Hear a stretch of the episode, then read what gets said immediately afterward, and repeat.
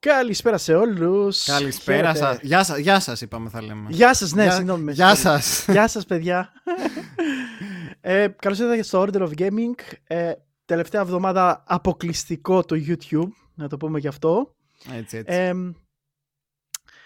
οπότε ήρθαμε και εδώ πέρα λοιπόν στο ανανεωμένο για μένα χώρο. Όπως βλέπετε έχουμε αλλάξει λίγο τα πράγματα. Έτσι, Όπως βλέπετε εσείς, γιατί εγώ δεν βλέπω. Εγώ το φαντάζομαι απλά. Το φαντάζεται. μέχρι, που να το δείτε, μέχρι που να δεις το edit. Θα το δω, θα το δω. Ε, ο Σεβαστιάν είμαι και ο Χρήστος, όπως λέμε κάθε φορά σχεδόν. Ε, επιστρέψαμε να πούμε και τις επικαιρότητες οι οποίες είναι καυτερές αυτή τη φορά, ειδικά με όλα αυτά που γίνανε μέσα στην εβδομάδα. Καυτερές, σαν την... Ναι. Σαν... Πώς, τις λένε, πώς τις λένε ρε μαλάκα αυτές τις πιπεριές που τις τρως και πεθαίνεις από το τέτοιο; Ποια από όλες. Αχ, αυτή την, ε, την πολύ πολύ πολύ. Η, η πιο πολύ νομίζω την πιο καυτερή... Η, η, η Καρολάινα. Μπράβο, μπράβο, η Καρολάινα. Καρολάινα Ρίπερ. Μπράβο, Καρολάινα. Πω μαλάκα. Μόνο το όνομα, ρε. Υπάρχει και η Ghost, Ghost ε, Pepper που είναι, ήταν η προηγούμενη, που είναι νομίζω ένα εκατομμύριο Πασκάλ. Ε, τι, χαμπανέρο, αγόρι μου, δεν ξέρεις τίποτα. λέει, λέει ο, καημέ, ο καημένος στο chat λέει χαμπανέρο. ναι, ναι, ναι. αυτά, αυτά είναι για kindergarten, αυτά είναι για παιδάκια, ρε. Μπροστά σε αυτά που λέμε. Έχει δοκιμάσει ο αδερφός μου ε, τη Reaper. Πώς, Reaper δεν την είπες; Αλήθεια λες. Ναι, ναι, ναι. Ένα τόσο, ένα τόσο, έτσι. Ναι. Ε, του φύγε το... Να μην πω τώρα, έτσι. Ναι. Του φύγε μαγιά, το... χωρίς πλάκα. Του, του, φύγε, του φύγε μαγιά. Με ένα τόσο, έτσι. Και είχε κάτι... δεν... Είχε ναι. κάτι γνωστούς μαλάκα που τρώγανε ο, ο, κομμάτια ολόκληρα. Λοιπόν. Δεν είναι, δεν είναι παιχνίδι. Μην κάτσετε να κάνετε κάμε βλάκια από αυτές που ναι, κάνουν ναι, κάπου. Ναι. «Ε, σήμερα θα φάμε Καρολάνα Ρίπερ. και μετά. «Ε, κλαίνε. Καλά, δεν θα πάθει τίποτα, φαντάζομαι. Καλησπέρα, καλησπέρα στα παιδιά του chat. Καλησπέρα, παιδιά. Καλησπέρα σε όλα τα παιδιά του chat. Χαίρετε. Λοιπόν, να πούμε, να πούμε α, ότι όπως είπαμε στην αρχή, σήμερα είναι η τελευταία φορά που κάνουμε stream αποκλειστικά στο YouTube. Από την άλλη εβδομάδα, από την άλλη Κυριακή, θα κάνουμε stream ταυτοχρόνως και στο Twitch στο link που θα στείλω τώρα στο chat να ξέρετε ότι το χαζό το YouTube για να δείτε τα links πρέπει να πατήσετε εκεί στις επιλογές του chat live chat και όχι top ναι. chat. Δεν, δεν, θυμάμαι πώς το λέει στα ελληνικά. Αλλά για να δείτε... Ναι, ναι, ναι, ναι. Γιατί κάνει sensor τα links το top chat για κάποιο λόγο. Ακόμα και αν είναι από το streamer. Whatever. YouTube power. Ναι, εντάξει, οκ. Τι λέει. Και τι άλλα; Α, ναι, και οπότε την επόμενη εβδομάδα, λοιπόν, όπως είπε και ο Χρήστος, στριμάρουμε ταυτόχρονα και YouTube αλλά και Twitch. Βασικά αυτός είναι ο σκοπός. Αυτό θέλουμε να κάνουμε. Τώρα το πώς θα βγει και πότε θα βγει είναι άλλη ιστορία. Οπότε. Μια χαρά θα βγει, ναι, σιγά. Να, περι... να περιμένετε τα πάντα όλα, αλλά εμείς θέλουμε να το επιχειρήσουμε. Ε, από όπου βολεύεστε λοιπόν θα μας ακουσετε και εννοείται κλασικά αργότερα κανονικά οι μορφές ηχητικές θα παραμείνουν όπως είναι δεν θα αλλάζει ε, τίποτα σε αυτό. Σε αυτό δεν αλλάζει κάτι, ναι. Όπου mm-hmm. μας βρίσκατε θα μας βρίσκετε συν το Twitch, έτσι. Απλά ναι, για τη, διευκόλ... για τη διευκόλυνση μας ναι, ναι, και ναι. εσάς κοιτάμε λίγο πώς είναι τα πράγματα άμα ασχοληθούμε και με τις δύο πλατφόρμες ναι. ε, και θα δούμε. Προς λοιπόν, το παρόν, ε, ναι, έλα. Ήθελα να πω απλά ότι προς το παρόν για κάποιο ναι. διάστημα θα κάνουμε και στα δύο. Τώρα θα δούμε πώς θα πάνε. Τα είχαμε πει και λίγο στο Discord α, κάποιες λεπτομέρειες που μας ε, ρωτήσανε τα παιδιά ε, και εξηγήσαμε τους λόγους για τους οποίους έγινε αυτό. Νομίζω είμαστε αρκετά ειλικρινείς και υπήρξε διαφάνεια γενικότερα. Τι λέει, πολύ ωραίο το πινακιδάκι πίσω σε Order of Gaming.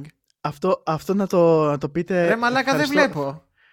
Ευχαριστώ στην Μάρθα η οποία μου πήρε δώρο αυτό το πινακάκι το οποίο φωτίζει αλλά επειδή φωτίζει τόσο έντονα και η κάμερα το πιάνει σαν μια θολούρα και γι' αυτό το έχω ανοίξει. Αλλά μου το έκανε δώρο λοιπόν η Μάρθα και το αλλάζει συνέχεια και κάθε φορά μου αφήνει κάτι μηνυματάκια και δεν τα βλέπω και τα βλέπω τελευταία στιγμή μετά το stream. Αλλά ε, δεν ναι. το βλέπω. θα, το, θα, το, θα το δεις, θα το δεις. Είναι, είναι πολύ ωραίο τέτοιο. Ε, λοιπόν, nice. βδομάδα που μας πέρασε. Χρήστο, go! Εβδομάδα που μας πέρασε. Γνωστά και αγαπημένα. Η συνήθεια που έγινε λατρεία. Έτσι. Έτσι. Νομίζω ότι μικρούλι παιχνίδι. Παίξαμε. Ε, θα σου πω τι γίνεται. Το mod που παίζω το revision του Deus Ex ε, έχει προσθέσει πράγματα τα οποία δεν υπήρχαν στο base παιχνίδι. Έχουν προσθέσει σχεδόν 15 ώρες gameplay και εγώ δεν το ήξερα. Έβλεπα στο How Long to Beat. Ξέρω Τόσο εγώ, πολύ! Ναι, ναι, ναι, είναι πολλές, είναι πολλές. Πάρα πολλά πράγματα. Έχουν αλλάξει τις πόλεις, έχουν αλλάξει τα πάντα. Ε, Χθες κάναμε μεγάλο stream, εξαωράκι. Μπας και έβγαινε. Ε, σε έβλεπα, αλλά παιδί, σε έβλεπα το κινητό και ασχολιόμουν λίγο με το λάπτο και πήραζα εδώ πέρα τα πράγματα. Δεν, δεν μίλαγα στο chat. Απλά σε έβλεπα, ρε παιδί μου. Και... Γενικά, ρε φίλε, μου αρέσει πάρα πολύ που σου φαίνεται όλο αυτό το upgraded pack του ναι, Deus ναι. Ex. Είναι πάρα πολύ πάρα καλό. πολύ. Το έχω προτείνει στους πάντες. Είναι και free από το Steam, άμα θέλεις κατευθείαν να το βάζεις. Ε, Τέλεια. τελειώνει σιγά σιγά το Deus Ex και από Πέμπτη θα πάμε σε Doom Eternal. Εν τω μεταξύ, νομίζω έχεις κάνει πιο πολλά stream από ό,τι έκανα εγώ με το Red Dead Redemption 2. Α, πολύ πιθανό. έκανες; Πολύ... Ε, 12 νομίζω. αυτό ήταν το 13ο. 10, Δέκα- έκανες ήδη δέκα. περισσότερα από μένα. Ναι, ναι, ναι. 13ο stream. Οπότε λογικά θα έχεις κάνει πάνω από 30 ώρες, έτσι. Ναι, ναι. Πω, πω, For sure, for sure. Αλλά δεν το Παιχνιδα- μετάνιωσα καθόλου και νομίζω ούτε τα παιδιά παραδόξως. Γιατί εντάξει, όταν ξεκινάς μεγάλα παιχνίδια, Μμμ. δεν ξέρεις πώς θα πάει, δεν ξέρεις αν θα. αν ο κόσμος που θα σε παρακολουθεί θα, θα καταλαβαίνει τι του γίνεται. Ναι, αν δεν μπορείτε να παρατηρήσει, είναι και αυτό σε μένα Βέβαια. φόβο μου όλο- ο- για τον Και- οποίο δεν στιμάρω Βέβαια, βέβαια. Και ειδικά για ένα τόσο μεγάλο. Ε, όχι μόνο μεγάλο, για ένα τόσο περίπλοκο παιχνίδι σαν το Deus Ex που μπλέκονται από εδώ. μπλε- Τώρα τα έχει μπλέξει, τα έχει κάνει όλα. Καταλαβαίνεις πώς τα έχει κάνει, ξέρεις, Ναι, θυμάσαι. ναι, ναι, ναι, βέβαια, βέβαια. Παρ' όλα αυτά έχει πάει πάρα πολύ καλά. Χαίρομαι που τα παιδιά το απολαμβάνουν και περιμένω τα επόμενα. Εσύ πες μας. Αν και τα, Εγώ- τα έχω δει, τα έχω δει, τα έχω δει. Ε, Εγώ, ναι, εννοείται. Εγώ επιτέλους τερμάτισα το Dante's Inferno, Μμ. το οποίο ήταν καταπληκτικό. Και δυστυχώς, αλλά εμ, εννοείται πως κοιτάξαμε λίγο μετά τι γίνεται με το παιχνίδι. Εμ, ανακαλύψαμε κλασικά γιατί εγώ δεν το θυμόμαι το story, το backstory του στούντιο. Το στούντιο λοιπόν κλείσ- ε, εξαγοράστηκε, ήταν η περίοδος τότε που εξαγόραζε η EA τα στούντιο που έγινε Μμ. Πραγματικά που έφυγε από, από κοντά μας η Westwood, η τέτοια Ναι. Pandemic. Ε, και ένα από αυτά τα Μμμ. στούντιο ήταν και αυτό, το οποίο ήταν ε, Βι- Βιντι- Βιν- Victus, πώς το λέγανε. Οκ. κάτσε. Dante's Inferno. Ε, πα, πα, πα, πα, πα, Inferno. πα. Εμ, Game Studio. Λοιπόν, εμ, Visceral Games. Visceral, thank you. Μμ. Οπότε λοιπόν ήταν το Visceral Studio το οποίο και είχε, αυτό το στούντιο ήθελε να ακολουθήσει και να συνεχίσει να φτιάχνει Dante απλά Ναι. ουσιαστικά να, να πάει στα επόμενα ποίηματα, στα επόμενα δημιουργήματα του Dante το οποίο ουσιαστικά ήταν το καθαρτήριο και στη συνέχεια η- το, πα- ο παράδεισος. Με αυτή την, με αυτή την ε, ακολουθία ρε παιδί μου. Ε, εντάξει, Αλλά ο- EA. παιδιά- ναι, ναι, αλλά η Είναι, παιδιά, είναι το στούντιο που έβγαλε το Dead Space. το Dead Space, αυτό που ήθελα Ναι. να πω τώρα. Ότι είναι το στούντιο που έφτιαξε το καταπληκτικό Dead Space. Ναι. Ε, και επειδή, επειδή, κοιτάξτε να δείτε λογική έτσι εταιριών που δεν ασχολούνται με το gaming δε- και δεν το αγαπάνε, δεν απέφερε τόσα κέρδη όσα θέλαν να αποφέρει, με αποτέλεσμα τα βγάλανε κλείνοντας την εταιρεία. Μάλιστα. Απίστευτο. Δηλαδή, ναι, μεν έβγαλε κέρδη το game, δεν μπήκε μέσα, αλλά δεν έβγαλαν όσα ήθελε να φανταστώ. Ναι, ναι ο, Κάπως κάποιο έτσι. γκολ δεν, δεν πιάσανε Ναι, και ναι. δε- τέτοιο. Ναι. Οπότε λογικά το Dante's Inferno ήταν και το τελευταίο τους παιχνίδι. Με Μμμ. αποτέλεσμα το στούντιο να κλείσει και δεν πρόκειται να δούμε ποτέ τη συνέχεια του Dante και, τη, και την ιστορία του η οποία παιδιά απ- εκτός από shocking όλο αυτό που έπαιξα και έζησα ήταν τόσο ραδομημένο και τόσο όμορφα φτιαγμένο το παιχνίδι παρόλο που είχε να κάνει το concept με την κόλαση ήταν φοβερό, φοβερό το προτείνω ανεπιφύλακτα σε όλους σας όσοι ήταν το 18 να το τονίσω ναι, ναι. δεν είναι παιχνίδι για μικρά παιδιά. Σημαντικό, σημαντικό, ναι.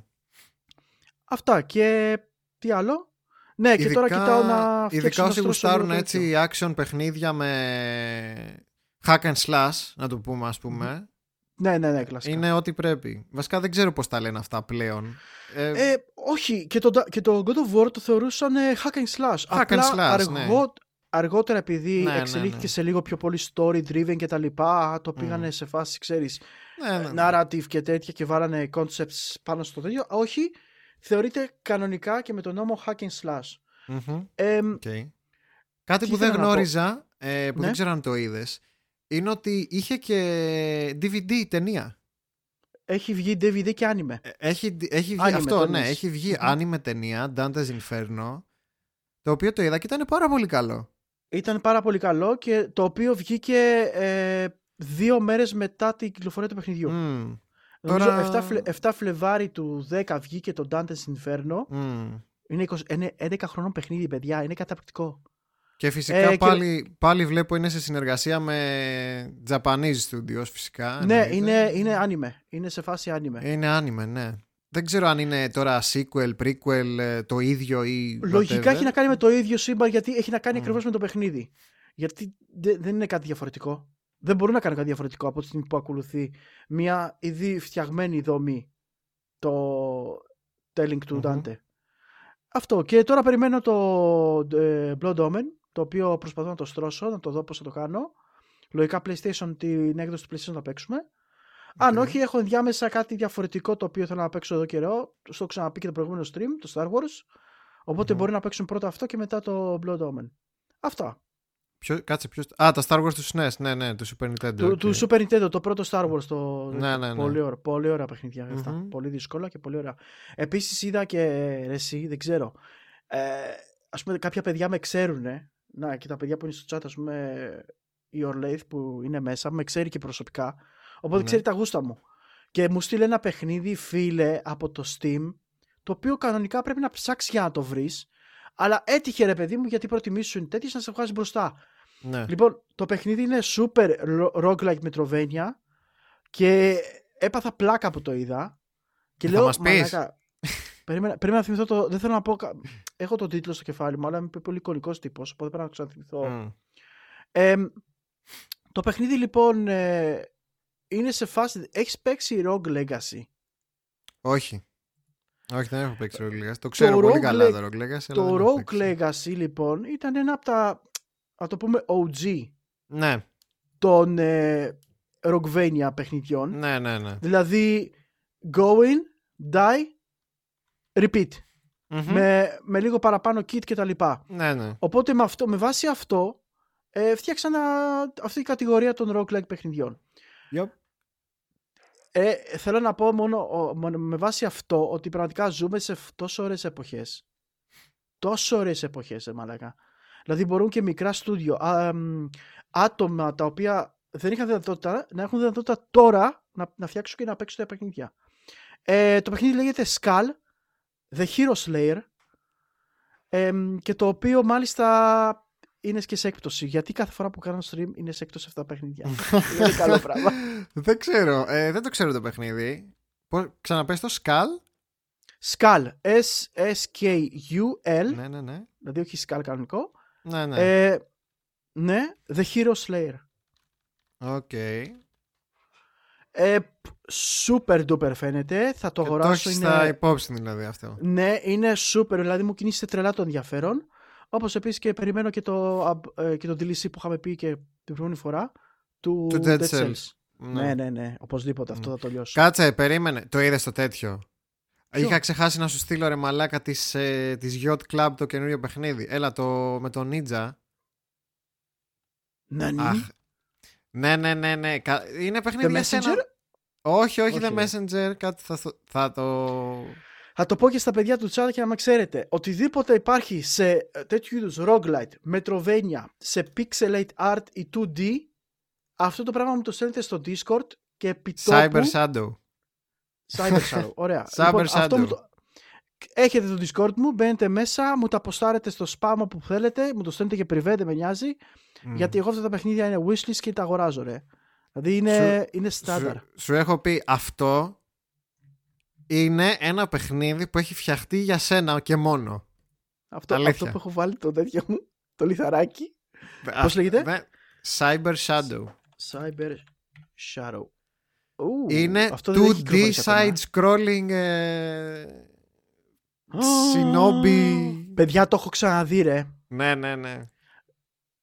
Ω, Και πού να ακούσεις και τι... Δεν ξέρω αν ακούς μουσική τώρα. Αλλά πού να ακούσεις τη Ρε, μουσική. με κοροϊδεύεις. Με κοροϊδεύεις. Έχω το soundtrack του Ναι, The Messenger και το άκουγα στη δουλειά, ρε φίλε. Δηλαδή είμαι καμένος με αυτά. Ναι, ναι. Παιδιά, τι Ε, λέτε. Σε φάση, σε φάση Έλα Ninja τώρα. Gaiden είναι, ναι. Έλα τώρα, μου αρρωσταίνετε με αυτά τα πράγματα. Δεν κάνει, ρε. ναι, γενικά, ό,τι θέλετε, παιδιά, λοιπόν, Discord, τα μοιραζόμαστε ε, ε, ευθέως. Τίποτα. Αυτά. Ωραία.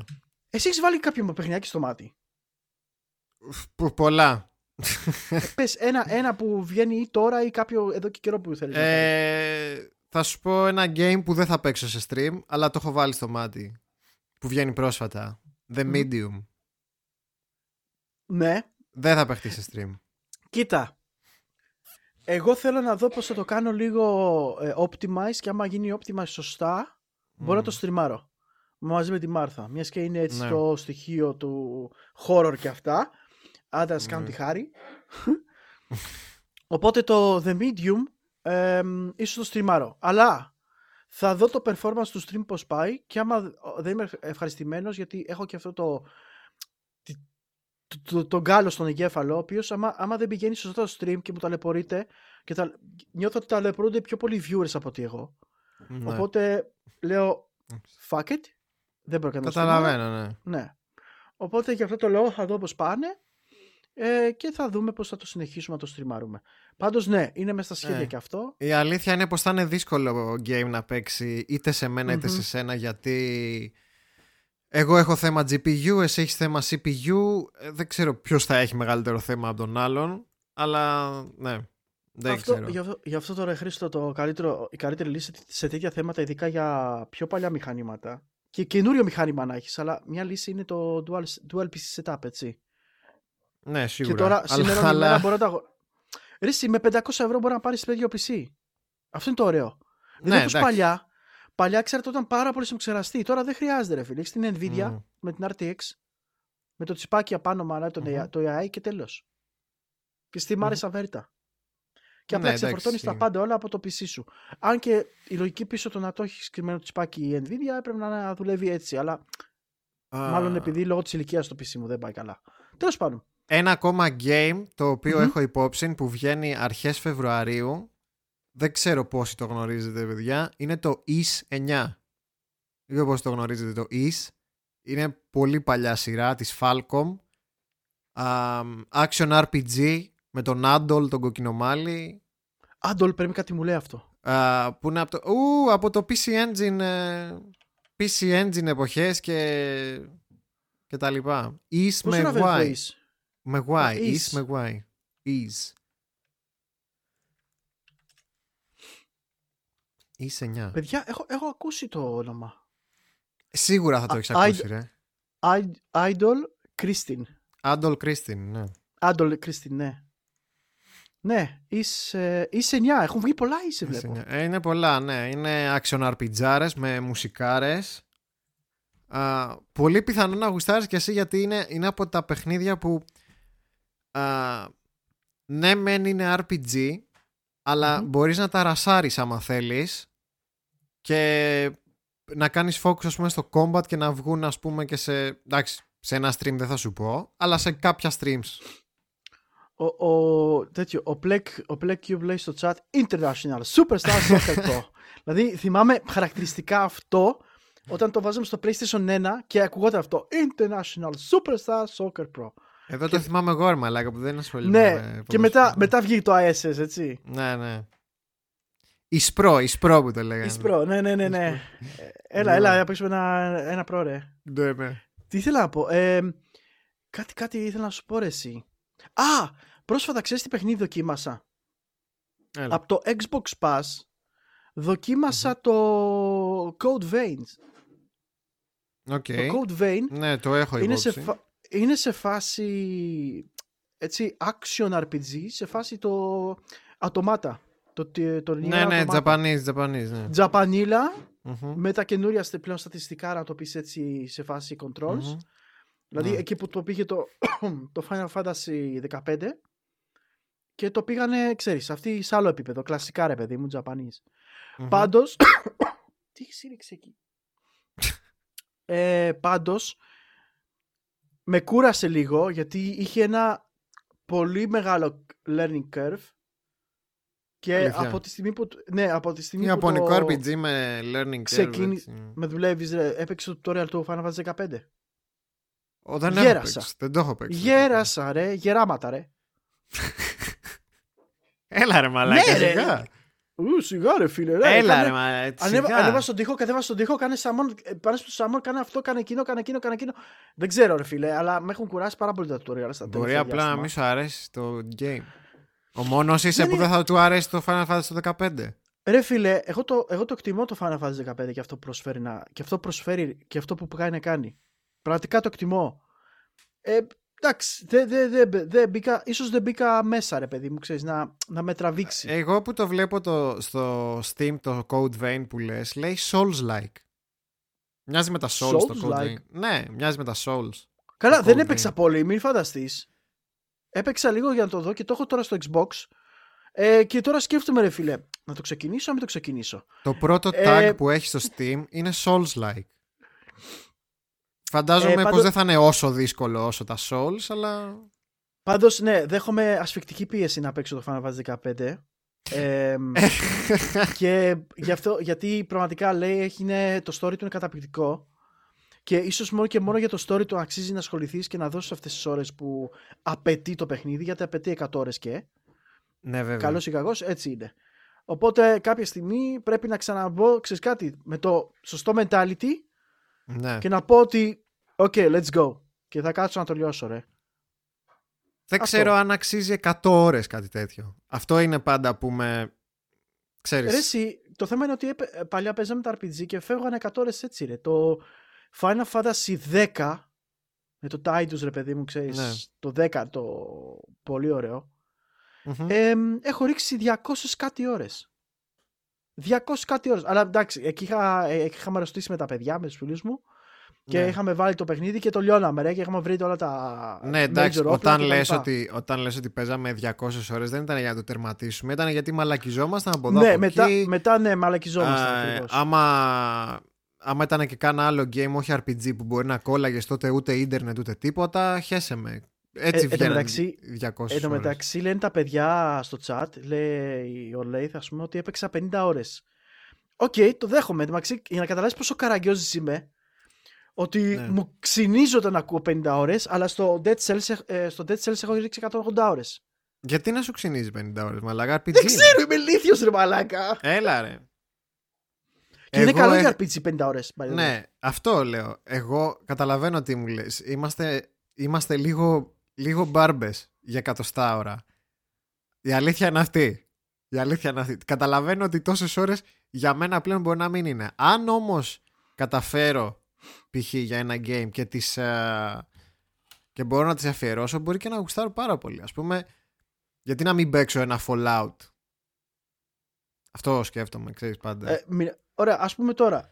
ε, Εγώ πολλά παιχνίδια, παιδιά, από τη στιγμή που όταν ξεκίνησα λοιπόν το stream και ασχολήθηκα με το stream, ε, βλέπω κάποια παιχνίδια που μου αρέσουν πάρα πολύ και συνήθως τα καθυστερώ ή τα αναβάλω γιατί θα ήθελα π.χ. να παίξω on stream αυτό το παιχνίδι για να το μοιραστώ και με τα παιδιά στο chat και να δούνε ότι είναι ένα ωραίο παιχνίδι, ρε παιδί μου. Μπορεί να μην το είχαν αναγνωρίσει, μπορεί να μην το είχαν δει. Οπότε κάποιες φορές ίσως ε, φρενάρω τον εαυτό μου γιατί προτιμώ π.χ. να το παίξω on stream και όχι off stream. Πράγμα που πλέον έχω αρχίσει να αλλάζω λιγάκι σε αυτό γιατί πιστεύω ότι με κρατάει πάρα πολύ πίσω οπότε κάποια παιχνίδια τα κάνω διαλογή και αποφασίζω ότι θα παίξω off stream για να μπορώ να το απολαύσω και on stream κάποια άλλα. Αν και υπάρχουν παιχνίδια πολύ μεγάλα που θα ήθελα να παίξω on stream για να τα δουν τα παιδιά, ειδικά retro, όπως εσύ πούμε το Deus Ex που έπαιξες. Εγώ παραδείγμα- θα- ε, παραδείγματος χάρη θα ήθελα να παίξω κάποια στιγμή να αφιερώσω ε, πόσες, 50 ώρες ή 30 ώρες πόσο είναι το παιχνίδι, το Gothic. ναι. Το Gothic το ξέρεις; Ναι, ναι, ναι, ναι, ναι. Το είχα και εγώ στα υπόψη. Αλλά άμα είναι να παίξεις, ναι, ναι, ναι, ξεκάθαρα. Το Gothic είναι από τις, Ναι. από τα, από τις αγαπημένες μου σειρές of all Ναι. time ε, η οποία βγήκε από ένα τσέχικο στούντιο της Τσεχία Μμμ.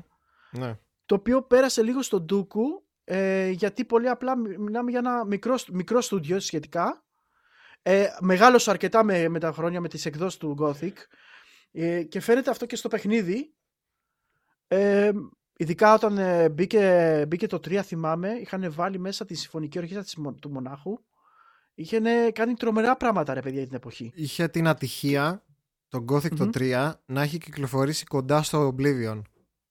Αυτό. Μετά βγήκε ναι. ότι βγήκε το Oblivion και τελικά η ναι. τελευταία τους κίνηση ε, ήταν να ρισκάρουν και να βγάλουν το παιχνίδι τους ε, το 4 στο πούμε το Gothic στις κονσόλες και στο PC το οποίο ήταν Arcadia και το οποίο ήταν πραγματικά εξέφυγε πάρα πολύ από το ύφος του Gothic και από το Σαν κεντρικό spiritual successor δηλαδή παρά ναι. ναι. και δυστυχώς απέτυχε και γι' αυτό το λόγο δεν, θα, δεν ξέρω αν θα ξαναδούμε την Gothic αν και ψέματα ε, βγήκε ένα remake του Gothic 1 demo ναι. το οποίο ναι, το, ναι, το, το έχω το έχω Μήπως στο το είχαμε Steam. πει κιόλας. Το είχαμε πει κάποια στιγμή στο. Κάποια στιγμή ναι, μπορεί να το είχαμε Πρέπει πει. να είχαμε Απλά- ξεκινήσει το podcast. Απλά αν τυχόν και έβγαινε και ήξερα ότι βγαίνει το Gothic το καινούριο το remake, παρόλα αυτά θα παίζα το παλιό.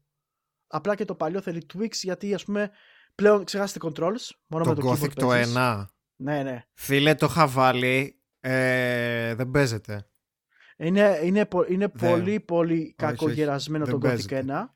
Άμα δηλαδή σου φαίνεται τώρα το τέτοιο που πας να παίξεις, το Blood Omen, ε, σου φαίνεται παλιατζούρα που πας να τα φτιάξεις και τα λοιπά, το Gothic το 1 δεν πρέπει Με να το- γίνει... Παρ' όλα αυτά, ρε Χρήστο, με το research που έκανα πάνω στο Blood Omen, ε, άρχισε να μου αρέσει πάρα πολύ το style του. Θυμίζει το, το, η κάμερα πως είναι, θυμίζει λίγο Zelda, το Link to the Past σε φάση εκείνης της εποχής, Μμμ. με αποτέλεσμα ρε φίλε να σου δίνει ωραία options και να κάνεις. Δηλαδή φάνει ένα Dark Zelda το, το θεωρώ έτσι πως το είδα. Μα αυτό είναι ένα από τα αγαπημένα μου πράγματα στα παλιότερα παιχνίδια, όταν παίζω παλιότερα παιχνίδια, ότι ναι μεν το gaming έχει προχωρήσει πάρα πολύ, έχουμε φωτορεαλιστικά σχεδόν γραφικά πλέον, ε, δεν υπάρχει περιορισμός σχεδόν σε τίποτα πλέον όσον αφορά το gameplay, ό,τι σκεφτείς μπορείς να το κάνεις pretty much, έτσι δεν είναι; Ναι, ναι, ναι. Αλλά ένα από τα πράγματα που έκανε fuel κάποτε τη δημιουργικότητα ήταν ακριβώς οι περιορισμοί. Αυτό Μα αυ- α, δεν ναι. μπορείς να το κάνεις replicate τώρα. ναι, ναι, ναι, ναι. Όσο και να θέλεις. Εντάξει, κάποιοι, υπάρχουν κάποιοι λίγοι πολύ ταλαντούχοι που το κάνουν. Καλή ώρα η Yacht Club ας πούμε που έλεγα που Μμμ. έχει βγάλει το Shovel Knight ας πούμε. Ναι, ναι, ναι. Πω, που το έφτιαξε και φιγάρα, καλά με φίλε. το σκεπτικό ότι έχει ας πούμε pretty much τα limitations του E NES. Μα περίμενε, υπάρχουν και άνθρωποι, developers, ε, που έχουν κάνει kickstarters και, και χώρια Ναι, ναι. και φτιάχνουν develop παιχνίδια για το NES. Ναι, αλλά, Με το hardware του E NES. ναι, αλλά δεν είναι το ίδιο το τώρα. Ακόμα και έτσι δεν είναι το ίδιο το τώρα και δεν είναι το ίδιο το τότε. Γιατί ακόμα και για να φτιάξεις ας πούμε ένα παιχνίδι για κάτι παλιό π.χ. μπορεί να χρησιμοποιήσεις Photoshop. Λέω εγώ τώρα ένα παράδειγμα έτσι. Δεν Τότε δεν γίνεται, την- Χριστό. Δεν την είχες καν αυτή τη δυνατότητα τότε. Δεν γίνεται Καταλάβες. γιατί μιλάμε για kilobyte τα οποία μπορεί να χωρέσεις μέσα σε κάποια συγκεκριμένα pixels. Ναι, ρε παιδί μου, ένα παράδειγμα σου λέω, επειδή Μμμ. έχω δει πώς γίνονται κάποια τέτοια projects. Ε, ε, Κάποιες φορές για να φαίνονται πιο ωραία κάποια παιχνίδια που έχουν τέτοιους περιορισμούς, τσιτάρουν λίγο, λίγο στα tools που χρησιμοποιούν για να δημιουργούν αυτά που δημιουργούν. Είδε, είδες το παιχνίδι που βγήκε για το PlayStation τώρα; Για το PlayStation 1. Ε, κάτι, Το Wi- κά- Wizard κάτι. κάτι είδα, ναι, κάτι είδα. Κάτι ψηλό είδα. Γενικά μου αρέσουν πάρα πολύ αυτά τα projectάκια που είναι για παλιές κονσόλες Ναι, κι εγώ. Λοιπόν, το παιχνίδι, το παιχνίδι λοιπόν λέγεται α, μετά από 23 χρόνια λέγεται Magic Castle. Magic Φίλε, Castle. τι, τι, τι ωραίο πράγμα ρε. Και είναι παιχνίδι για ωραίο το πράγμα. PlayStation 1 τώρα, έτσι. PlayStation 1 τώρα βγήκε. Ήταν να Α. γίνει launch παλιότερα, αλλά τελικά το σταματήσαν το development του και μα, τα τακτά χρόνια κάτι πήγαν να κάνουν και τελικά το ολοκληρώσανε και το βγάζουν, το κάνουν launch τώρα. Ε, θέλω να δω που μπορώ να το βρω. Και θέλω να το βρω. Α, είναι Ιαπωνικό βλέπω. Ναι, ναι, ναι, το ξέρω. Μμ. Ε, υπάρχει, υπάρχει προοπτική να βγει και στο West. Ε, θα δούμε. Πάντως εγώ θα ήθελα να το έχω. Original. Ναι. Όπως και του Nest, ένα παιχνίδι που βγήκε τώρα πρόσφατα.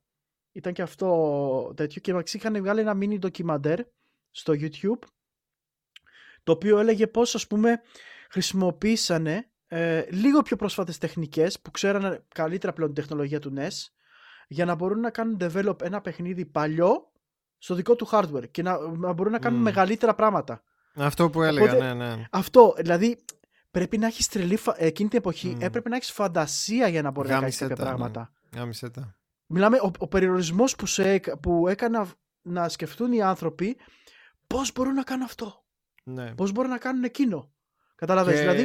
να, είναι τώρα πολύ ας ωραίο πούμε καλή ώρα που έπαιζα τον Deus Ex ας πούμε, και έβλεπα πώς είχαν φτιάξει το Παρίσι ας πούμε πριν 20 χρόνια που τώρα ξέρω εγώ, ξέρεις, βλέ, β- ανοίγεις το Cyberpunk ας πούμε, λες πω πω μαλάκα, φωτορεαλίστικ, γαμάτο και όντως είναι γαμάτο. Παρ' όλα αυτά, λέω, τι ωραίο που το έχουν κάνει ρε φίλε, για τότε. Τι ωραίο που το είχαν κάνει, δηλαδή για τους περιορισμούς του 2000. Λοιπόν, Ναι, ναι, ναι, αυτά... Ε, κοίτα, θα σου πω ένα τελευταίο παράδειγμα για να δώσω και πάσα στο, στο θέμα που έχουμε να μιλήσουμε. Ναι. Resident Evil σειρά. Ναι. Πώς ξεκίνησε και πού έφτασε. Δηλαδή μιλάμε Ναι. για γραφικά πολυγόνων φω- ε, με φωτογραφίες για πίστες. ναι. Έκανε, φωτο, έκανε φωτογραφία παιδιά Ναι, και ναι. στη φωτογραφία κινόταν το πολύγωνο. Δηλαδή η Jill ας πούμε στο ένα ή ο Chris και η Enemy στο ίδιο. Ο- Όλα τα υπόλοιπα ήταν φωτογραφία γιατί δεν υπήρχε χώρος και δεν υπήρχε memory και pixels Ναι. να μπορεί να, το, επα- α- α- να παράγει πάνω στο screen εκείνη την εποχή. Οπότε τι κάνανε, κάνανε αυτό, φωτογραφία και μετά πολύγωνα. Μμμ. Το ίδιο άρχισε να γίνεται και στο 2 με λίγο περισσότερη λε- ε, λεπτομέρεια. Γιατί; Γιατί ξέραν πιο πολύ το hardware. Άρχισαν να πειραματίζονται με διαφορετικά, λίγο πιο περίπλοκα ε, πράγματα και μπορούσαν να έχουν μεγάλε δυνατότητες. Φτάνουμε και στην εποχή του Veronica, Code Veronica, που εκεί έβλεπες. Πλέον ήταν νομίζω. Full 3D, ναι. Ήταν full 3D, ναι. Ακριβώς. Και φτάνουμε λοιπόν την εποχή του ε, σήμερον ημέρα gaming και βλέπεις παιχνίδια όπως το Resident Evil 7 και το ερχ- α, ανερχόμενο Resident Evil Village το οποίο ε, βγαίνει 7 Μαΐου μάθαμε. Ε, και στο οποίο, το οποίο υπάρχει ήδη ένα demo για το PlayStation 5 για όσους έχετε PlayStation 5 μπορείτε να το κατεβάσετε. Νομίζω είναι graphical demo και τα λοιπά ένα μικρό είναι. Ναι. δεν το Είναι είδα για να μην σημαντικό- φάω spoilers. Είναι σημαντικό αυτό να το αναφερουμε Δεν πρόκειται για μεγάλο demo. Να ξέρετε. Η, η Capcom η ίδια το demo που κυκλοφόρησε για το Resident Evil 8 το λέει Visual Showcase. Δηλαδή Ακριβώς. είναι ένα πενταλεπτάκι, δεκαλεπτάκι πόσο είναι. Ίσα ίσα να σου δείξει το Ray Tracing να φλεξάρει που γυαλίζουν τα πάντα έτσι. Ο- είναι λίγο ποζεριά εγώ το λέω. Ε, όλα γυαλίζουν τα πάντα. Κάνουν όλα reflect παντού. Πολύ ωραίο. Εμένα μ' άρεσε. Βασικά ε, πες μας και εσύ τη γνώμη σου για, το, για αυτά που είδαμε από το Resident Κοίτα, Evil 8 η αλήθεια, η αλήθεια είναι ότι εγώ ας πούμε διάβασα για αυτό το θέμα πιο πολύ. Ε, δεν Ναι. ήθελα, επειδή ενώ ε, ξέρετε για τα horror είμαι ατρόμητος και μου αρέσει να παίζω πάρα πολύ horror ε, το Resident Evil 7 το απέφευγα γιατί φοβόμουν πάρα πολύ το perspective του first person σε horror game μα- με τρομάζει ειλικρινά πάρα πολύ το θέμα είναι ότι ε, προσπαθώ να μείνω spoiler free γιατί το 7 μου άρεσε πάρα πολύ περιμένω το 8 Θέλω να δω τι θα κάνουν και γι' αυτό το λόγο είδα λίγο το τρέλερ και Μμμ. λίγο για το, από, το, από αυτά που αναφέρανε σχετικά. Εγώ δεν είδα και πάρα πολλά γιατί θέλω να μείνω όσο δυνατόν πιο πολύ spoiler free και γενικά ό,τι βγαίνει και μ' αρέσει παραμένω spoiler free. Οκ. Σκεφτείτε ακόμα και το Red Dead Redemption 2 το έπαιξα πολύ καιρό μετά την κυκλοφορία του και ήμουν τελείως spoiler free. Έτσι. Και καλά κάνεις. Ε, εγώ το είδα στο stream Μμμ. ε, κατά τις 12 η ώρα, τι ώρα ήταν εδώ πέρα. Ε, δεν ήταν κάτι, μην νομίζεις, δεν ήταν κάτι σποιλέρικο. Ε, εννοείται ότι είναι ένα παιχνίδι που με ενδιαφέρει να το παίξω. Το 7 και όλα το έχω παίξει και στο κανάλι. Ε, Είναι στα χνάρια του 7, ξεκάθαρα, σαν gameplay. Νομίζω η έτσι. συνέχεια. Η Έχεις συνέχεια και- είναι με τον είναι, ίδιο. είναι direct sequel, κάτι που σπάνια, βασικά πλέον, Όχι, δεν σπάνια, είναι. συ- Ναι, ναι, πλέον, πα- πλέον. σπάνια συμβαίνει στο Resident Evil. Κάποτε συνέβαινε, στα πρώτα τρία ας πούμε. Ε, και έχεις και τον ίδιο χαρακτήρα Μμμ. με το 7. Και Εμένα Και μου να άρεσε πούμε και- πάρα πολύ το 7. ωραία. Ε, είναι από τα αγαπημένα μου Resident Evil, όσο ερετικό και να ακούγεται. Νομίζω μπορεί να το έχω ξαναπεί. Και μ' αρέσει πάρα πολύ αυτή η αισθητική gothic που έχουν φέρει στο 8. Ε, γκρίνιαξα λίγο την ώρα του live γιατί έλεγα στα παιδιά ότι θέλω να δω λίγο περισσότερη σαπίλα και σκατήλα που είχε το 7. Είχε πάρα πολύ, δεν ξέρω αν το θυμάσαι. Καλά, ναι, θυμάμαι εκεί τη στιγμή μες στην εκκλησία με την άλλη την έγκυο. Σαπίλα, όλα στάζουν ζουμιά, όλα είναι σάπια, μαύρα. Ρε, και αυτό, και αυτό ναι. ξαναρχόμαστε λίγο το θέμα των γραφικών, φίλε. Δηλαδή, ο ρεαλισμός ναι. πλέον είναι σε επίπεδα που, που αυτό σε σοκάρει. Δηλαδή, σε σοκάρει το visual part του. Ναι, ναι, ναι, ναι. Ε, γκρίνιαξα λίγο την ώρα του live, αλλά μετά ε, όταν είδα λίγο παραπάνω footage από το visual show και στο PlayStation 5 είδα ότι και το 8 έχει σαπίλα απλά δεν μας την έδειξαν στο trailer το που μας έδειξαν το βίντεο οπότε ε, είμαι κοίτα, είμαι πολύ αισιόδοξος για το Resident Evil 8 αν πάνε στα χνάρια του 7 εγώ πιστεύω μια χαρά θα είναι πολύ ωραίο το Resident Evil το καινούριο. Και γι' αυτό το λόγο π.χ. Ε, ξαναρχόμαστε λοιπόν στο θέμα περιορισμών. Και τι εννοούμε με αυτό; Είναι ότι ουσιαστικά ε, προσθέθηκαν οι εκδόσεις PlayStation 4 και Xbox One στην κυκλοφορία του παιχνιδιού. Και αυτό ερχόμαστε λοιπόν πάλι στην, στην ιδέα του να δούμε next gen game στην προηγούμενη γενιά. Ερχόμαστε πάλι στην ίδια ιδέα. Και γιατί αυτό, αυτό, αυτό έχω σκεφτικά, Χριστό. Με την πρώτη ευκαιρία να το είδα αυτό, σκέφτηκα yeah, about θα that. Τρέχει; Ναι. Γιατί τώρα, τώρα δυστυχώς, καλός ή κακός, αυτό το πράγμα με το Cyberpunk που έγινε έβαλε τον κόσμο σε ένα looky να σκεφτεί λίγο ότι ίσως οι κονσόλες μας να είναι λίγο παλιές. Και ίσως το γεγονός ότι αυτό που κάνουν το κάνουν λάθος για μένα ε, μήπως κάνει κακό παρά καλό το να βγάλεις σε εκδόσεις PlayStation 4 αντί για μόνο 5. Ναι.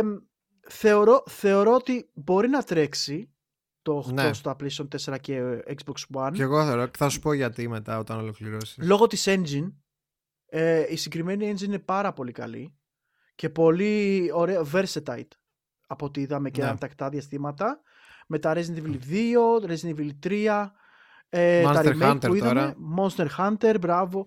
Οπότε αυτή η μηχανή έχει φτιαχτεί ουσιαστικά την προηγούμενη γενιά και την πάνε ένα τσουκ παραπάνω. Ναι, ναι. Ελπίζω όμως αυτό το τσουκ να είναι μόνο στο PlayStation 5 και Xbox Series και, να φυ... και τις εκπόλες εκδόσεις ουσιαστικά να μην πιέσουν τόσο πολύ τα μηχανήματα και να δώσουν λίγο τρόπο να ανασάνουν και να παίξει το παιχνίδι. Δεν ξέρω και είναι, είναι κάτι που με φοβίζει και για το μέλλον του gaming του συγκεκριμένου γιατί θέλω να πιστεύω ότι όπως λέγαμε και στην προηγούμενη εκπομπή αν θυμάσαι, για μένα το next gen σημαίνει next gen. Έρχεται λοιπόν το PlayStation 5, οπότε πλέον έχουμε τη μεταβίβαση από την προηγούμενη γενιά στην καινούρια. Προσπαθούν να την κάνουν όσο πιο smooth γίνεται. Δείχνοντας ότι, OK, δεν ξεχνάμε τους 100 εκατομμύρια plus χρήστες. Ε, έχουμε και τους καινούριους χρήστες και κάπως έτσι θα προσπαθήσουμε να μεταβιβάσουμε τις γενιέ από τη μία στην άλλη. Πράγμα που δεν είναι εύκολο από ό,τι φαίνεται να το κάνουν όπως το σκέφτονται και να μην το κάνουν απότομα όπως το κάνουν άλλες γενιές. Θα σου πω ότι πιστεύω για το Resident Evil 8. Για πες. Σε διαφορά με το Cyberpunk.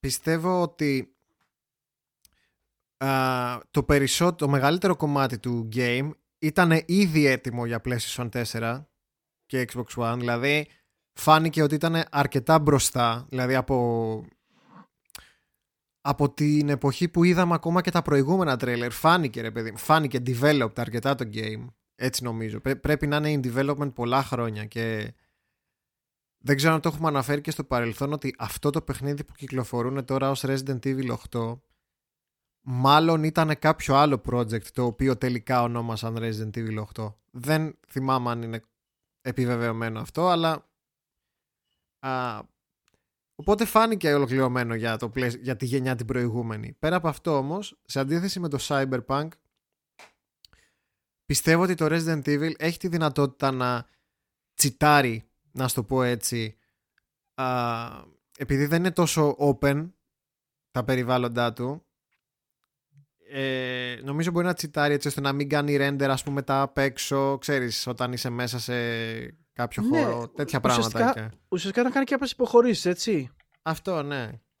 Δηλαδή από τα γραφικά που είδα, νομίζω χωρίς τα ray tracing και αυτά και τα πολύ high resolution ότι θα το πάει το PlayStation 4 σε, σε 30 fps έτσι, όχι παραπάνω. Καλά, ναι, καλά αυτό είναι ξεκάθαρο έτσι. Ναι, ναι. Πάντως εντάξει, ε, θα δούμε τώρα γιατί εγώ πιστεύω ότι περίπου στα, στον χρόνο, max το χρόνο, ε, πιστεύω θα πρέπει να σταματήσουν να κάνουν launch παιχνίδια στο PlayStation 4 Εντάξει, θα σταματήσει ρε, εσύ. Σύντομα. για να μπορούν Σύντομα. τέτοιο. Ναι, έτσι πως πάνε, όμως, Φαντάζομαι φίλε μου, μέχρι το 21 θα πάει αυτό, μετά δεν έχει. Ας, Ε, ας και να εγώ- λέει τη Sony ότι θα βγάζει για τρία χρόνια. Μαλακίες. είναι. Καλά, δεν γίνεται με αυτό το Σε hardware, δύο και φίλε τρία μου, χρόνια δεν θα βγαίνουν γίνεται. μόνο Just Dance. Αυτά και που FIFA, είναι. και FIFA, Και FIFA, FIFA. και Pro. Και FIFA η Legacy Edition, όχι με τα καινούργια Mm-hmm. features, αυτή η Legacy που έχουν. Λοιπόν, εκτός από αυτά τα που, μάθ- που είδαμε και το demo και τα λοιπά, εμ, αναφέρθηκε λοιπόν πρώτη φορά και το εμ, Thank You Funds του Capcom, το οποίο έχει να κάνει με ένα multiplayer mode, ε, ένα deathmatch mode, το οποίο θα είναι ε, προσιτό στον, κο- στον κόσμο, εμ, για PlayStation 4, Xbox One και PC. Τώρα τι γίνεται; Ε, αυτό έχει να κάνει με το καινούριο ε, Resident Evil, έτσι, Χριστό; Ναι. Οπότε όσοι, όσοι πάρετε το καινούριο Resident Evil Είναι, θα περιλαμβάνει είναι free, μέσα είναι και free. το mode. Τι γίνεται, θα έχει λίγο διαφορετικά γραφικά. Θα περιλαμβάνει χαρακτήρες από τη σειρά Resident Evil, από τα παλιά. Δηλαδή Leon Kennedy θα δείτε, θα δείτε Chris συνολικά και Claire. Ε, θα δούμε γνωστούς χαρακτήρες από το παρελθόν, οι οποίοι θα παίρνουν μέρος σε ένα map, σε γνωστά map του παιχνιδιού, ε, σε ένα deathmatch. Σε deathmatch. Εντάξει, εμένα να σου πω την αλήθεια μου φάνηκε λίγο αρμακολατζίδικη αυτή η δουλειά. Αλλά εντάξει, είμαι σίγουρος ότι κάποιοι θα γουστάρουν που Εγώ- θα έχουν. Εγώ τώρα, εγώ τώρα έρχομαι και θα τους δικαιολογήσω φίλε μου. Εμένα προσωπικά, να σου πω την αλήθεια, ότι μου λείψαν τέτοια είδους modes. Απλά Α, που του είναι τύπου- φτιαγμένα pure για φαν. Για φαν, ναι, ναι. εντάξει. Ναι, για φαν να μπεις μέσα να κάνεις το παιχνιδάκι σου και να παίξει και να παίξει το deathmatch σου. Έχεις δίκιο. Γιατί από πάντα νομίζω το Resident Evil είχε και την τρολιά του μέσα. Δηλαδή πα- πάντα βάζανε και μια μαλακίτσα μέσα που θα Ε, ήταν για την τρολιά. Τόφου, Ναι, ναι, ναι, αυτό. ο, αυτό. το τόφου με δουλεύει. Δηλαδή υπήρχε, Ναι. υπήρχε ένα mod που έπρεπε να τερματίσει το παιχνίδι. Δεν θυμάμαι πόσες φορές τι έπρεπε να κάνεις, ναι. ώστε να ξεκλειδώσει να παίξει με το τόφου. Μμμ, Δηλαδή, είχαν, είχαν και την τρολιά του μέσα. ναι.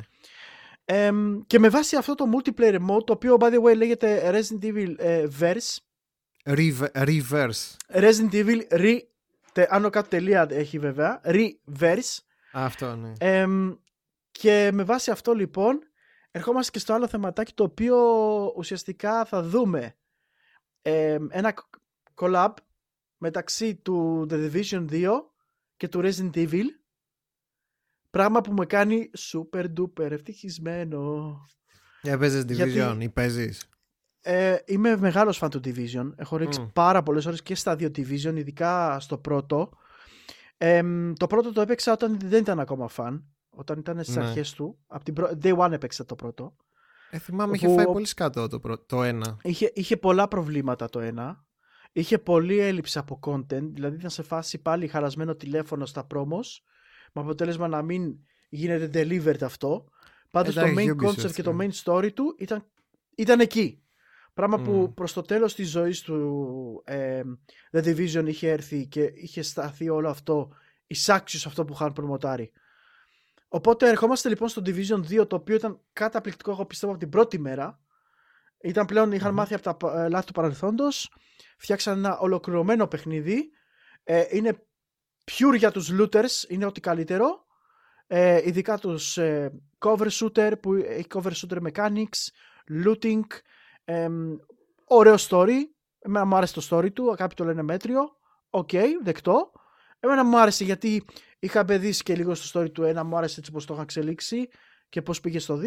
Και αυτό δεν Και είναι το- με virus και τέτοια. Ο- Οπότε Ναι, εκ- αλλά τι εκεί γίνεται; συνδέεται και καλά με το Resident Ε, Evil. Εκεί ήταν ωραίο ρε φίλε γιατί στο ένα ήταν virus σε φάση terrorist attack. ναι. Το οποίο είχε να κάνει με το Black Friday που το, το virus για να γίνει, για να γίνει να περάσει από άνθρωπο σε άνθρωπο ήταν στα χαρτονομίσματα. Οπότε Αχα. στο Black Friday που γινόταν ο πανικός Μμ, ναι, ναι. πέρασε από άνθρωπο σε άνθρωπο τόσο γρήγορα και ξεκίνησε ο πανικός στη Νέα Υόρκης. Κατάλαβα, ναι. Ήταν πολύ, πολύ ωραίος που το σκεφτήκανε. Πάντως μου άρεσε. Έτσι λοιπόν Ναι. βλέπουμε τους χαρακτήρες του Resident Evil οι οποίοι θα πάρουν μέρος στο The Division 2 Και η αλήθεια είναι πάρα, πάρα πολύ ανυπομονώ γι' αυτό. Θέλω να δω, ελπίζω να είναι content σε φάση ότι μπορεί να έχει κάποιο μικρό story μέσα, μακάρι, ε, και να μην είναι μόνο ξέρεις σκηνάκια. Εγώ προς το παρόν είδαμε skins, skin του Leon νομίζω. Και επειδή είδα και εγώ αυτό, ε, θέλω να ελπίζω ότι θα είναι μόνο αυτό. Α, και της Jill και του... Ναι, εντάξει. Hank, Έχει- και του Hank. Ναι, ναι, ναι. Νομίζω το, το, το, ειδικά το, η στολή του Hank, το σκηνάκι, είναι Μμ. το πιο ε, καλό για το σύμπαν ναι, του Division. ναι, ναι, ναι, όντως, όντως. Ε, Παρ' όλα αυτά, ναι, θέλω να δω μήπως βάλουν ένα, έστω και δύο stories ρε φίλε, κάτι λίγο, αυτό, αυτό θέλω να βλέπω. Καταλαβες. Θα μου Μμμ. άρεσε, Ω, με συγχωρείτε παιδιά, πάτησα κάτι κατά λάθος. Ε, και όπως είδαμε και αυτό, το πρόμο, συνεχίζουμε με το Resident Evil και πάλι, γιατί όπως ήταν τις ανακοινώσεις ερχόντουσαν μία μετά την άλλη αυτή την εβδομάδα. ήτανε στα πλαίσια του event που έκανε η Capcom Μμμ. για, το, για το reveal του Resident Evil 8 Του Α, Village, ή- ναι. του Village, ναι.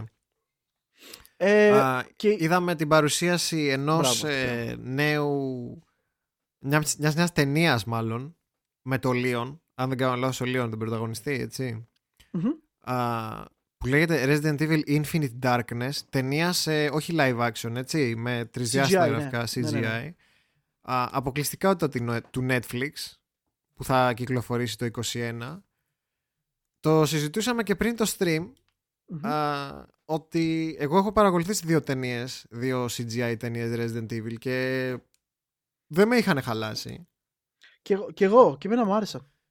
Και εμένα μου άρεσαν. Και, και η προηγούμενη μου άρεσε τα τελευταία που ήταν πάλι με το Leon νομίζω. Δηλαδή από το να δω τις, ε, τις live action του τέτοιου του άντρα της Μίλα χίλιες φορές. Ναι, εννοείται αυτό ξεκάθαρα. ήτανε, ήτανε πραγματικά ναι. για μένα τότε, όταν πρώτο εμφανίστηκε αυτό στη, ότι βγαίνει CGI ταινία Resident Evil, ε, επειδή εγώ γενικά είχα απογοητευτεί πάρα πολύ με τις ταινίες. Πάρα πολύ. Ναι. Ε, είδα την ταινία και είπα ήταν fresh breath πραγματικά. Ήταν πολύ ωραίες οι παλιές. Ε, Μα- μου άρεσαν. Εγώ δεν, δεν ξέρω αν συμφωνείς μαζί μου. Είμαι πάρα πολύ υπέρ των CGI ταινιών για video games. Καλοφτιαγμένος CGI ταινία. Καλοφτιαγμένος CGI, ναι. Ε, Είμαι πολύ Με μεγάλο υπέρ budget. γιατί δεν μπορείς πάντα να αποτυπώσεις την αισθητική του game και γενικότερα να αποτυπώσεις το game σε live action αισθητική. δεν, ξέρω, cri- δεν ξέρω τις γιατί. περισσότερες φορές όταν πάνε να το κάνουν αυτό είναι cringe.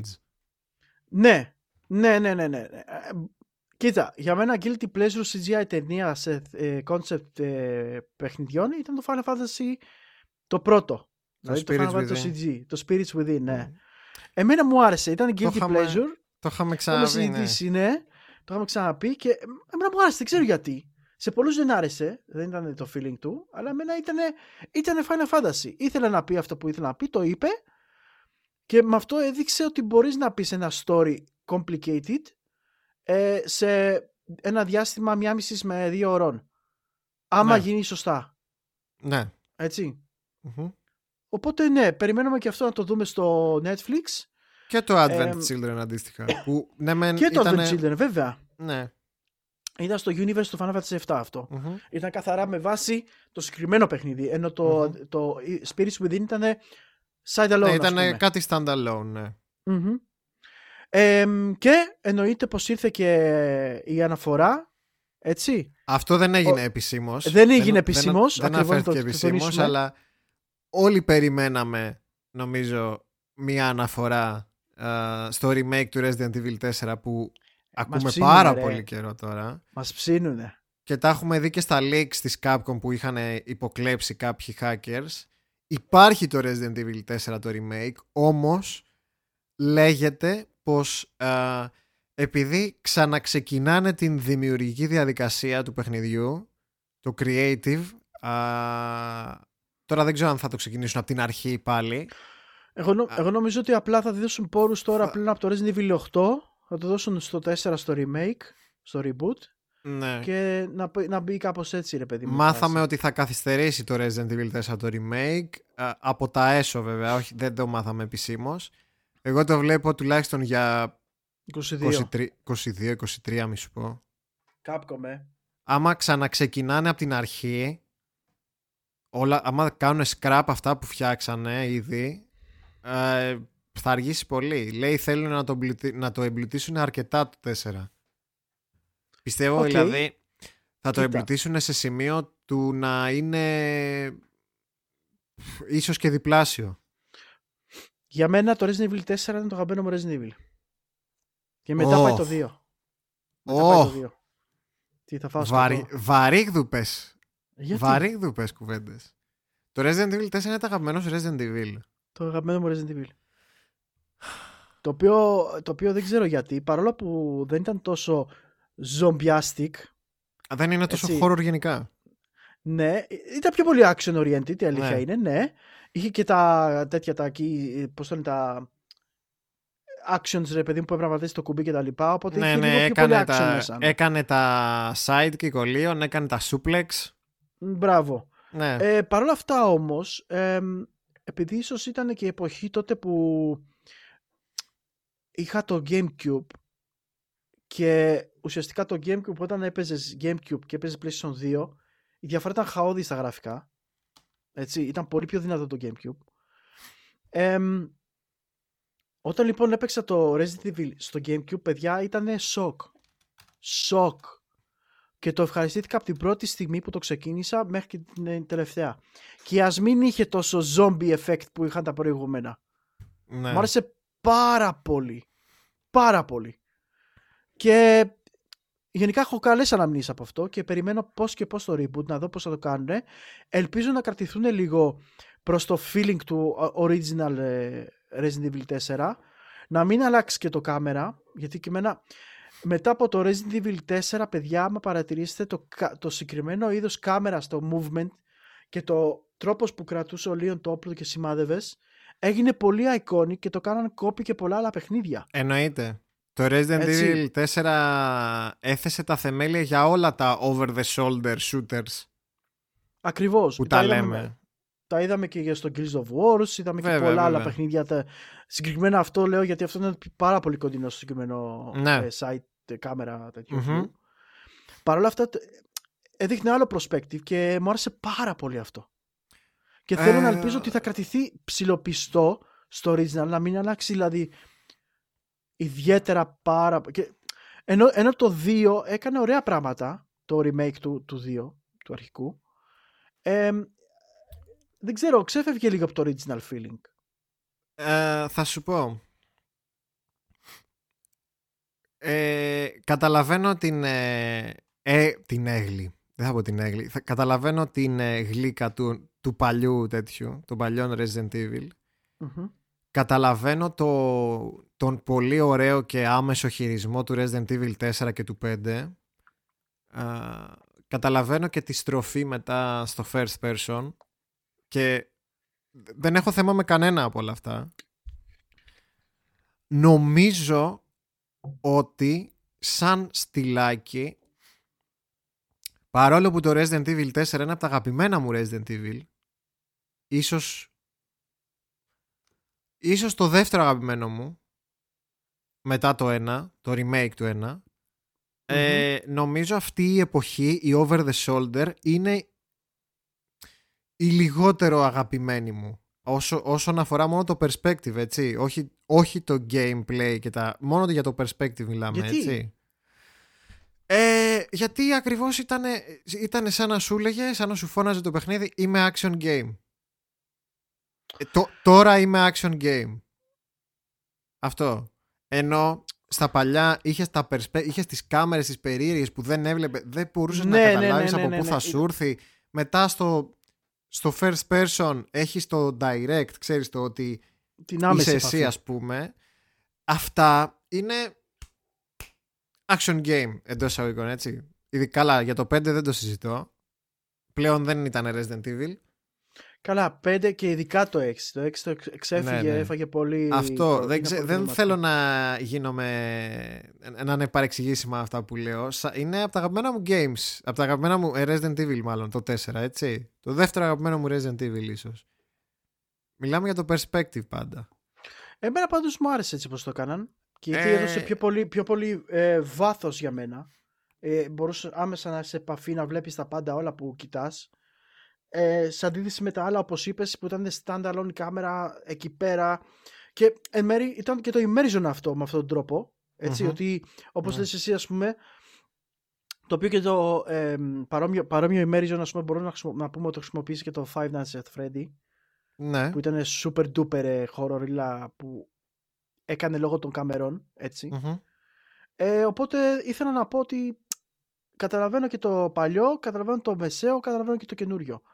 Παρ' όλα αυτά, ναι, ελπίζω να βρουν ένα balance και να δώσουν έτσι όμορφο ε, το 4, να του δώσουν όχι αξία, να του δώσουν ρε παιδί μου το σεβασμό που πρέπει και να δούμε ένα σωστό remake. Γιατί έχω πει ξανά σε αυτήν την εκπομπή ότι για μένα το remake είναι ουσιαστικά να είσαι όσο το δυνατόν πιο κοντά στο original ε, προσθέτοντας μια νότα καινούριου ε, το οποίο όμως να μην ξεφεύγει από το αρχικό.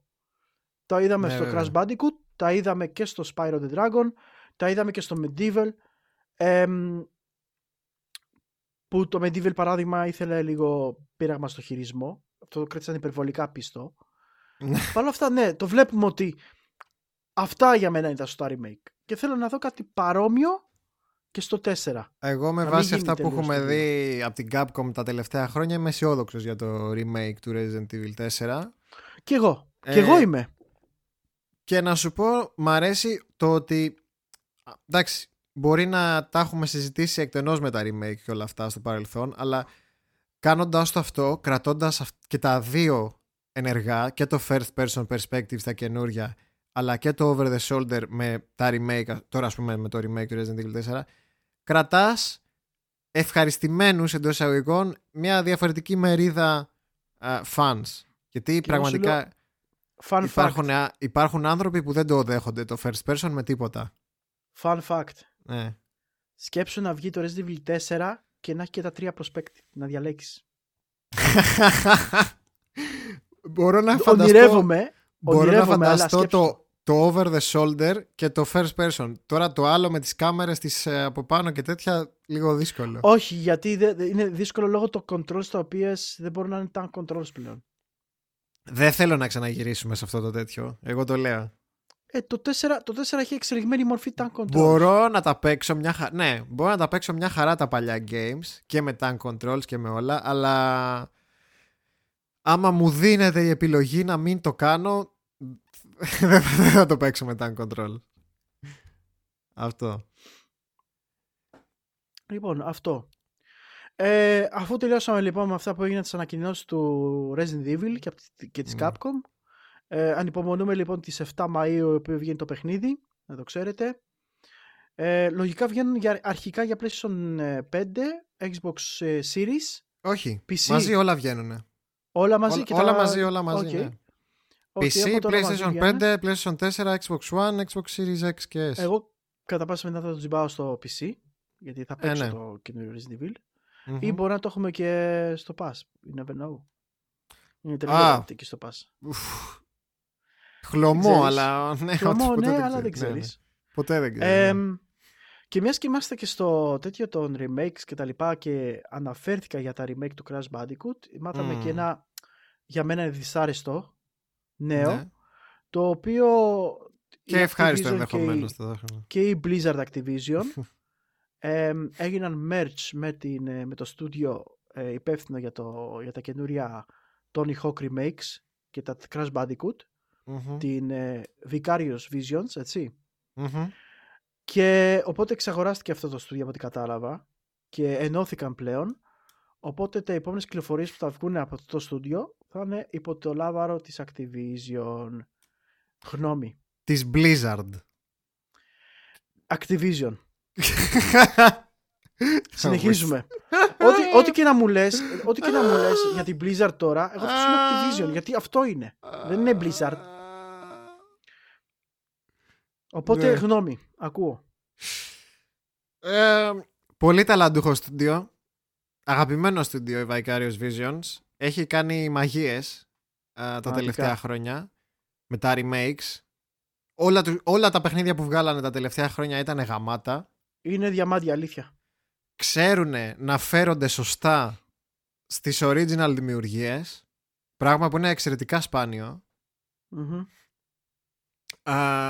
και σύμφωνα με αυτά που ακούμε, δεν είναι μόνο αυτό το ότι η Blizzard εξαγόρασε τη Vicarious Visions, είναι και το ότι τους έχει ήδη αναθέσει το πρώτο τους task, το πρώτο τους quest, που ειναι ένα από τα μεγαλύτερα quests στην ιστορία πραγματικά, του gaming. Πραγματικά ανεβάσα τον πύχη και τον ανεβάσα στο Θεό ρε φίλε. Για ναι. πάμε ποιο είναι ένα, αυτό. Ένα από τα καλύτερα quests στην ιστορία του gaming. Έχουν το quest λοιπόν, οι Vicarious Visions, να κάνουν remake το Diablo 2. Ε. λοιπόν, εγώ, εγώ γι' αυτό χαίρομαι και ξέρεις, το μυαλό μου αυτή τη στιγμή οριάζει μαγελάδες που πετάνε. Ναι. Τι σημαίνει αυτό. Τι σημαίνει αυτό. Θα σου κάνω εξής ερώτηση. Με βάση την ιστορία της Vicarious, ναι. Ε, ε, Vicarious Visions ναι, ναι. και την εξαγορά τους από την Activision, η οποία γνωρίζουμε από πολύ καιρό τώρα ότι γενικά βάζει το χεράκι της ε, στα project που κάνουν τα, οι άλλες εταιρείες, ειδικέ υπό το λάβαρο της. Πώς πιστεύεις θα εξελιχθεί αυτό το project; Και πώς θα ήθελες να εξελιχθεί. Δεν ξέρω. Δεν ξέρω. Είμαι πάρα, πάρα πολύ διχασμένος μέσα μου. Και, και πάρα πολύ φαν του Diablo 2 σίγουρα. Πάρα πολύ διχασμένος μέσα μου είναι με να ξέρεις. Γιατί από τη μία η Vicarious Visions είναι τόσο ταλαντούχη και τόσο γαμάτη και απ' την άλλη η Blizzard τα τελευταία χρόνια είναι τόσο σάπια λόγω της ακτιβικής. Είναι, αυτό που είναι αυτό που λέμε ότι ναι μεν αλλά. Δηλαδή να σου πω κάτι, δεν έχει σημασία αν η Blizzard είναι σάπια ή η Activision είναι σάπια. Σημασία έχει ότι γίνεται η Blizzard σάπια. Έτσι, το αποτέλεσμα δεν είναι που μετράει. Ακριβώς. Ναι, ναι, ναι, ναι. ναι. Το αποτέλεσμα είναι ότι η Blizzard είναι σάπια. Πέρα από το WoW που έχει κάνει κάποιες κινήσεις που ευχαρίστησε τον κόσμο. Το από όλα τα άλλα, πουτάνα όλα ρε, πουτάνα όλα. Αυτό, αυτό είναι το θέμα, ότι μπορεί κατά μεγάλο ποσοστό ρε παιδί μου να ευθύνεται για την πίεση ο publisher έτσι, ο οποίος ο publisher είναι αυτός που θα πει ότι έχει το τάδε χρόνο διαθέσιμο για αυτό το παιχνίδι, για αυτή τη δημιουργία. Πάρ τα κονδύλια. Εντάξει, αυτό είναι το θέμα του publisher ότι έχεις τα κονδύλια να το κάνεις. Αλλά έχεις το χ διάστημα διαθέσιμο για να το κάνεις. Και είτε το θες είτε όχι ε, ίσως κάποια πράγματα τα οποία ενώ είχες την άνεση και την ασφάλεια του να τα κάνεις, να τα δουλέψεις και να τα φτιάξεις με το δικό σου, με το δικό σου vision δεν τα έχεις όταν ένας publisher στέκεται και ανσάνει πάνω από το λαιμό σου. Ναι. Έτσι. Είναι, είναι δίκοπο μαχαίρι αυτό. Το θέμα είναι ότι οι, οι εξαγορές που γίνονται συνήθως μπορεί να μην, να μην ε, έρχονται και στην ε, και στο πώς σκέφτεται μια εταιρεία λέει ότι ok όλα μας τα άγχη και όλα, όλα μας τα βάρη των ε, οικονομικών φεύγουν όταν έχεις ένα publisher σαν την Activision από πάνω σου. Βέβαια. Από την άλλη όμως ο έλεγχος και ίσως η επέμβαση σε κάποια project ε, να μην φέρουν το επιθυμητό αποτέλεσμα, το τελικό αποτέλεσμα που από τη μία ενώ κράζουμε την Blizzard για ό,τι κάνει έτσι ε, από τη μία λοιπόν μπορεί το vision της Blizzard για το Warcraft 3 να ήταν εξ αρχής αυτό που δείξανε. έρχομαι, έρχομαι λοιπόν στην πονεμένη ιστορία του Warcraft 3 Remake. Δεν αναφέρομαι για το multiplayer και το τι, τι κάναμε την παλιά έκδοση. Θα το αφήσουμε, θα το αφήσουμε εκτός. Λέξη κλειδί. Λέξη κλειδί. Ναι. Ό,τι έχει κάνει η Blizzard τα τελευταία χρόνια ήταν remasters. Okay. Το Warcraft 3, το Reforged, ήταν remaster. Το StarCraft το 1 ήταν remaster. Το Diablo 2 που φτιάχνει η Vicarious Visions είναι remake. Οκ. Okay. Το ε, οποίο σημαίνει ότι μπορεί να υπάρξουν αλλαγές. Απλά θέλω, θέλω να ολοκληρώσω λίγο αυτό που σκέφτομαι. Είναι ότι ναι, ναι.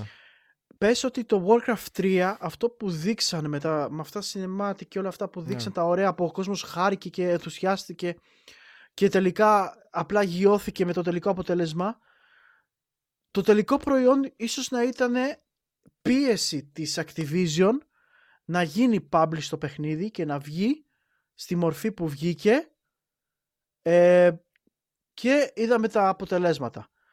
Θέλω να ελπίζω ότι το remake του Diablo 2 να μην γίνει σε αυτό το βαθμό, να μην γίνει υπό αυτή την πίεση και να δούμε αυτό το παιχνίδι που αγαπήσαμε τόσα πολλά άτομα να βγει σωστά και να βγει δουλεμένο. Και έρχομαι στην επόμενη ερώτηση για σένα Χρήστο είναι ναι. πώς πιστεύεις θα έπρεπε να είναι το remake του Diablo 2 και πόσο πιστό θα έπρεπε να παραμείνει στο αρχικό του concept και, να τον, και πόσο να το κάνουν πιο μοντέρνο. Πιστεύεις ότι ένα εικονικό παιχνίδι σαν το Diablo 2 θα έπρεπε να κρατηθεί στις ρίζες του κατά κύριο, κατά κύριο κανόνα; Ή να έρθει πιο, να γίνει πιο μοντέρνο και να γίνει λίγο πιο στο Diablo 4 φάση που πάνε να κάνουν mm. απλά να πούνε το story του 2 θέλω να πω καταλαβαίνεις τι θέλω να πω έτσι ναι. πώς πιστεύεις πρέπει να είναι πες μου λοιπόν α, το συζητούσα και στο Discord με τα παιδιά για μένα το τέλειο προϊόν Diablo 2 καταρχάς είμαι παρα, παρόλο που το παρόλο που είναι στα χέρια της Blizzard όλο αυτό ή της Activision ή όποιου η γαμημένη αλήθεια είναι ότι είμαι πάρα πολύ ενθουσιασμένος γι' αυτό. Και εγώ το ίδιο. Δεν ξέρω γιατί. Έχουν χτυπήσει φλέβα τώρα με το Diablo 2. Μα και εγώ το ίδιο, Χρήστο. Αυτή δεν είναι σε αυτό. Εγώ όμως είμαι σε φάση ότι ενώ σκέφτομαι πράγματα στο κεφάλι μου πώς θα μπορούσε να γίνει, ναι. από την άλλη θα μπορεί να μου έρθει boomerang γιατί το, όλο το τελικό concept είναι τελείως διαφορετικό. Ναι. Και επειδή δεν μιλάμε για remaster, μιλάμε για remake. Ναι. Είναι πολύ διαφορετικά πράγματα αυτά τα δύο. Τα έχουμε ξαναπεί σε αυτό το podcast. Ναι. Άλλο το remake, άλλο το remaster. Θέλω, αυτό φοβάμαι. Ε, είμαι από αυτούς πρώτον που του άρεσαν το Diablo 3. Δεν ξέρω αν... Ε... Ε, και εμένα μου άρεσε. Είχα, έχω χάσει τις ώρες μου. Είχα χάσει τις ώρες ναι. μου στο Diablo 3. Ναι. Παρ' όλα αυτά όμως, όπως έπαιξα την Αμαζόνα μου στο Diablo 2, δεν έχω ευχαριστηθεί τίποτα στο Diablo 3. Ναι, ναι, θα σου πω που θέλω να καταλήξω. Γιατί υπάρχουν πάρα πολλοί fans τότε υπήρξε ένα μεγάλο σχίσμα α, με τον Diablo, με τους fans του Diablo που θεώρησαν ότι αυτό δεν είναι Diablo. Είπανε το Diablo 3, πήγανε στο Path of Exile, α, πήγανε στο Grim Dawn, κάποιοι άλλοι, α, τα οποία είναι και αυτά έτσι action RPG με loot κτλ. Για μένα το τέλειο Diablo 2 θα ήταν πιστότατο στο story και στην αισθητική με καινούρια γραφικά έτσι βέβαια πολύ μοντέρνα κτλ κτλ δεν με χαλάει να ήταν σε επίπεδο Diablo 4 έτσι τα γραφικά.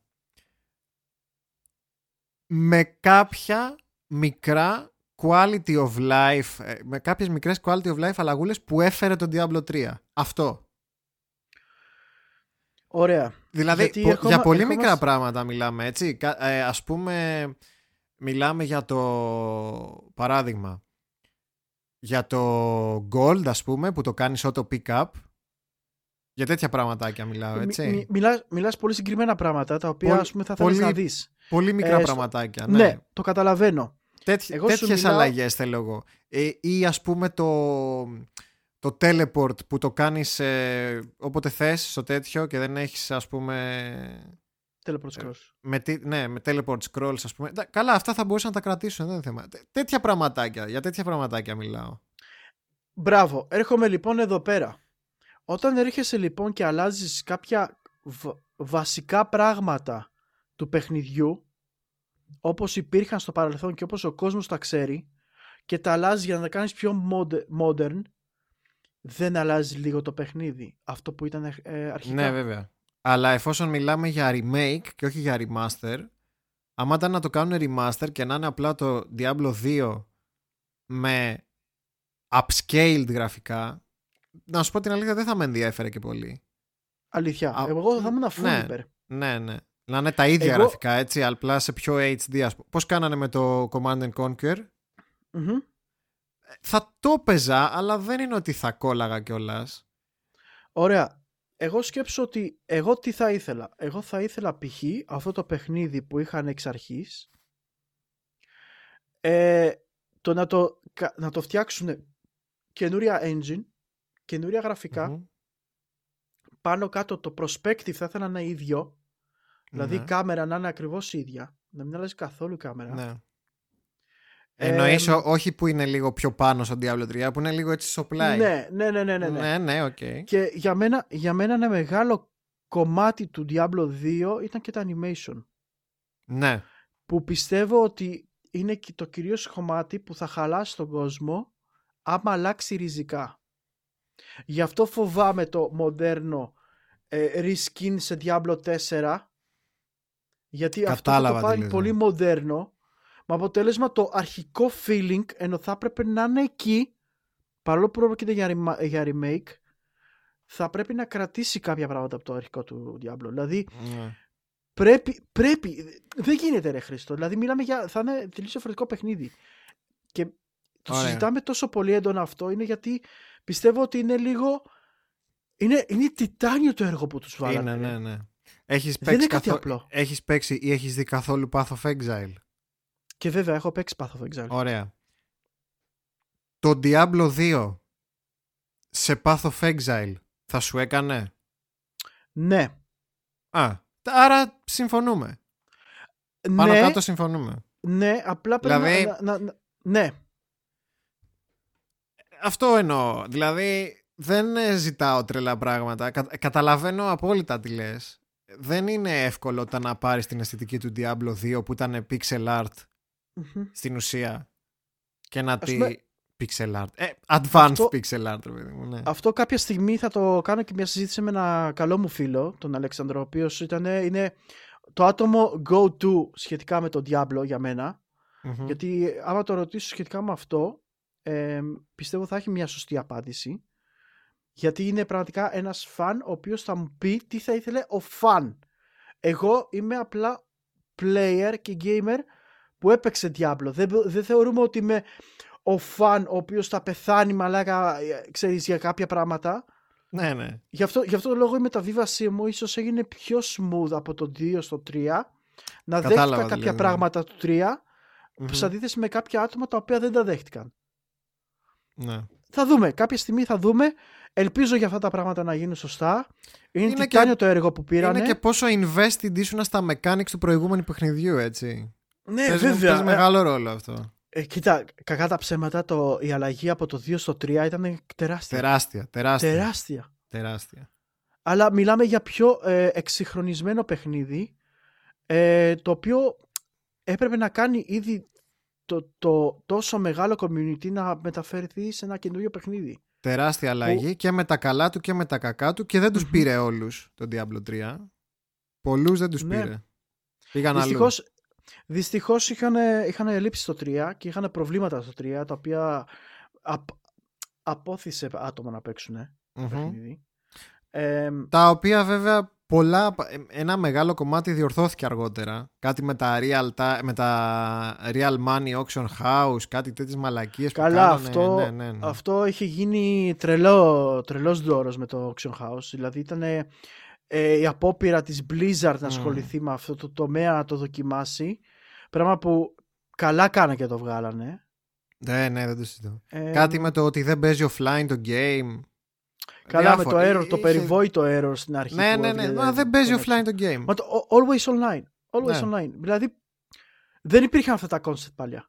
Μμ. Πράγμα που πρέπει δυστυχώς τα, ε, είναι τόσο, τόσο πλέον ριζωμένα μέσα στο σύγχρονο gaming που δεν, μπορεί να, γυ- δεν πρόκειται να γυρίσουν στα παλιά τόσο, που- τόσο εύκολα. Με- Ελπίζω, πραγματικά ελπίζω να μπορείς να παίξεις offline το 4, Όχι. αλλά δεν, δεν νο- ναι. Δεν νομίζω. Με αυτά, με αυτά που κάνανε με το Reforged, ναι, ναι. με το Warcraft 3 και το, το πώς το χειρίστηκαν την παλιά έκδοση του Warcraft 3 με Ναι. την καινούρια, φοβάμαι πάρα πολύ μήπως αυτοί που παίζαν Μμ. το Diablo 2 δεν μπορούν να παίξουν Diablo 2. Α, που λες ε, που δεν τους αφήνουν να πάρουν το παλιό. Για, όπως κάνανε Ναι. και με το ε, Warcraft 3. Ναι, ναι. Δηλαδή φοβάμαι, φοβάμαι πάρα πολύ για τη διακίνηση της Blizzard. Εντάξει, Ε, Pirates Ahoy μετά, δεν έχει. Τι, άμα σου κάνουν τέτοια πουστιά και δεν μπορείς να...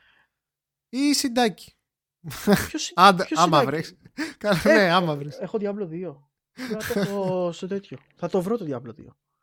Δεν είναι εκεί το θέμα μου. Αλλά ναι, είναι αυτό που. Είναι αυτή η φόβη μου. Αυτή... Ενώ Ναι. υπάρχει ο ενθουσιασμός, υπάρχουν αυτοί οι φόβοι μου. Αυτό. Ναι. Κατάλαβα, ναι.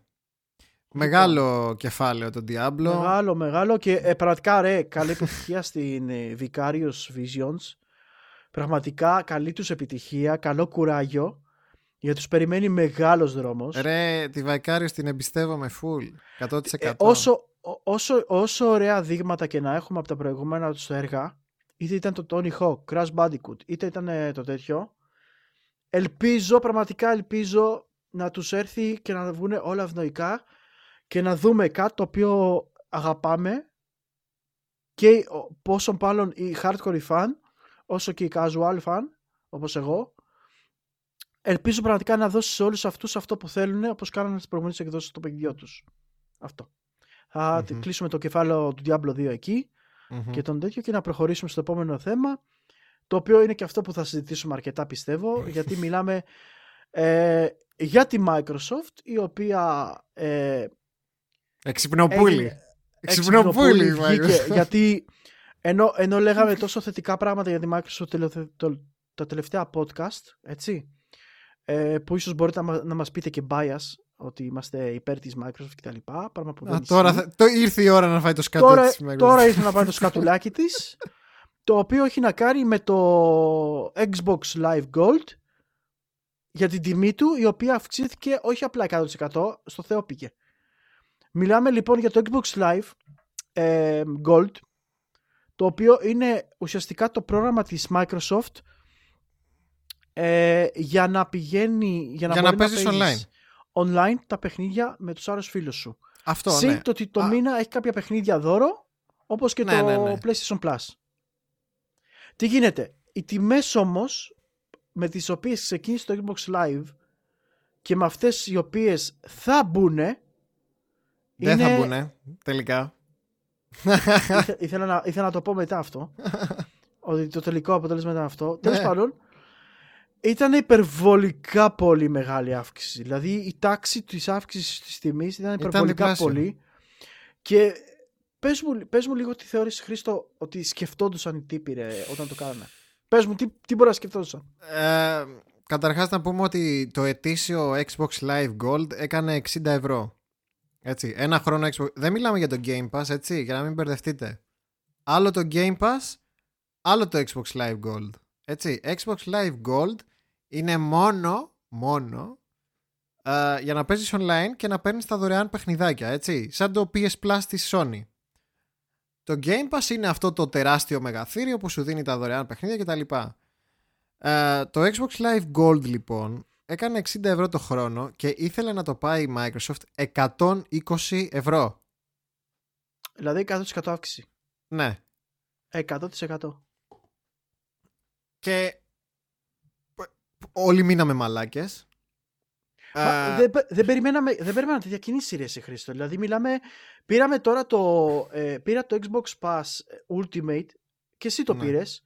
Ναι. Ένα ευρώ για τρεις μήνες το οποίο μέσα έχει και το, και το Disney Plus, όσοι προλάβετε παιδιά μέχρι το τέλος του Ιανουαρίου είναι, να ναι. πάτε να κάνετε εξαργύριο στο Disney Plus. Discord Nitro. Το... Discord Nitro, δηλαδή βάλανε πράγματα απίστευτα μέσα. Mm. Δηλαδή δε... και το μυαλό μου δεν μπορεί να πήγαινε σε αυτό. Και αυτή η κίνηση ήταν πολύ περίεργη, ρε φίλε. Έχω κάτι στο μυαλό μου. Δεν ξέρω, αν, δεν ξέρω αν φταίει το ότι έχω παίξει πολύ Deus Ex και δεν, δεν εμπιστεύομαι κανέναν πλέον. Μπορεί να είναι και αυτό. Μπορεί να, corporation. Μπορεί να βλέπω conspiracies πλέον παντού. Conspiracies και corporations και τα λοιπά, ε. Conspiracies και corporations. Ε, έχω μία υποψία and call me crazy ότι αυτό ήταν μια υπολογισμένη κίνηση. Και εγώ αυτό πιστεύω.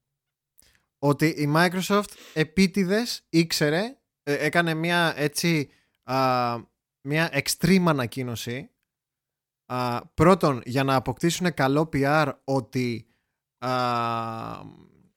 ότι έκαναν μια καλή πράξη και άκουσαν τον κόσμο και μάλιστα αυτό το ακύρωσαν έτσι δεν θα ανέβει η τιμή του Gold. Ναι. Και όχι μόνο δεν θα ανέβει η τιμή του Gold θα μπορείς λέει να παίζεις και τα δωρεάν παιχνίδια τύπου Warframe και Fortnite χωρίς Xbox Live Gold που πριν δεν μπορούσες.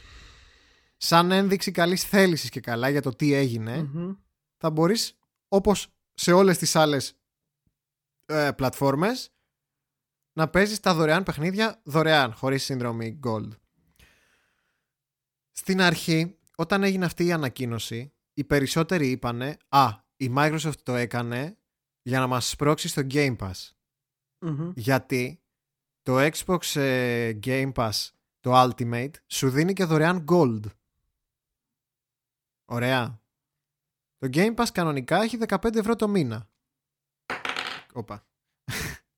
15 ευρώ το μήνα έχει κανονικά. Είναι αρκετά Ναι. τα χρήματα άμα τα βάλεις στο χρόνο. Έτσι. Δεν είναι σαν τα 60 του, του Gold. Έτσι. Ναι, ναι, ναι. Αλλά λες ρε παιδί μου είναι πολύ πιο value. Σου, ε, ε, έχει πολύ μεγαλύτερο value προφανώς γιατί σου δίνει όλα αυτά τα παιχνίδια α, πρόσβαση. Και στην αρχή αυτό όλοι είπανε. Ότι, η προσπα... ότι η Microsoft κάνει μαλακίες, ε, γαμάει το Gold αντί να το κάνει discontinue για να σπρώξει τον κόσμο στο Game Pass. Αυτό, αυτό ήταν αρχικό το σχέδιο, ρε, εσύ, να Ναι. γίνει discontinue το Gold. Αυτό, ναι, το θυμάμαι. Που είχαν κάνει discontinue και το 12 μήνο. Ακριβώς. Και χθες το επαναφέρουν ε, σε διπλάσια τιμή. ε, και λέω, δεν μπορεί. Δεν μπο... Δηλαδή, αυτά τα πράγματα τα έκανε η Microsoft όταν ήταν ο, ο Don στο... Όταν ήταν ο Don CEO, ο Don Matrix. Μμμ. Δεν, δεν μπορεί να είναι τόσο ηλίθια η Microsoft έτσι ώστε Όχι. όχι, όχι απλά να, να αυξήσει την τιμή, να διπλασιάσει την τιμή. Δεν νομίζω και εγώ ρε εσύ Χρήστο ότι δεν είναι τόσο ηλίθιοι και το κάνουν δεν είναι επίτηδες. τόσο ηλίθιη. Δεν μπορεί να είναι Και τόσο εγώ πιστεύω ότι πρόκειται για ένα πολύ, πολύ άγριο marketing. Πολύ έτσι ρηψοκίνδυνο marketing, γιατί μπορεί να γίνει backfired κάτι τέτοιο πολύ ηλίθιη. εύκολα. Ναι, ναι, ναι, ακριβώς. Οπότε αν ήταν όντως PR move, ήταν genius PR move, αν το σκεφτείς. Ναι. Ε, Τζίνι, ε, ήταν πολύ risky. ρίσκι, πολύ ρίσκι, ναι. Και εγώ αυτό πιστεύω. Ήταν risky μεν, αλλά από την άλλη ήταν σε φάση αυτό. Δηλαδή το δοκιμάσανε μόνο και μόνο για να δουν πώς θα αντιποκριθεί ο κόσμος. ναι. Τι θα Να κάνει δουν ο πώς θα κόσμος, ανταποκριθεί ο κόσμος, να ακουστεί λίγο και το Game Pass. Ότι, θα ακουστεί- Μπράβο. ναι. Αυτό. Δηλαδή, ε, εγώ σε κάποια φάση πιστεύω ότι όντως το goal θα γίνει discontinue. Θα γίνει, Ότι- ναι, εννοείται. Ότι ουσιαστικά όλα αυτά θα περιλαμβάνονται μέσα στο Xbox Pass Το Ultimate. και, θα... και μπορεί Ultimate. και μικρότερο. Μακάρι, μακάρι. Γιατί Ουσιαστικά τα, τα μικρότερα πακέτα του Gold θα πάνε σε ε, ανάλογα τα πακέτα του Xbox Pass. Έτσι. Και θα δούμε τώρα πώς θα είναι. Από, κιν- από την άλλη όμως είναι και λίγο βλαμμένη κίνηση γιατί είναι λίγο πούστικη. Sorry Προφανώς. κιόλας, αλλά είναι λίγο Προφανώς. cheap. Προφανώς. Για, γιατί ουσιαστικά αναγκάζει τον κόσμο να, να, μπει, να πάρει μέρος και να τους κάνεις, ε, να τους, πώς το λένε, να τους, να τους κινήσεις εσύ τα νήματα. Το πώς θα κινηθούν και τι θα κάνει η αγορά. Δεν είναι ότι ήταν σε φάση ε, ε, έλα να το κάνουμε αυτό γιατί όντως χάνουμε λεφτά στο Xbox Pass. Ναι. Έτσι, το κάνανε, ξέραν θα το φάνε σκατό, ξέραν θα το γυρίσουνε, με αποτέλεσμα να έχει γίνει, να, να έχει ακουστεί λίγο όλο αυτό.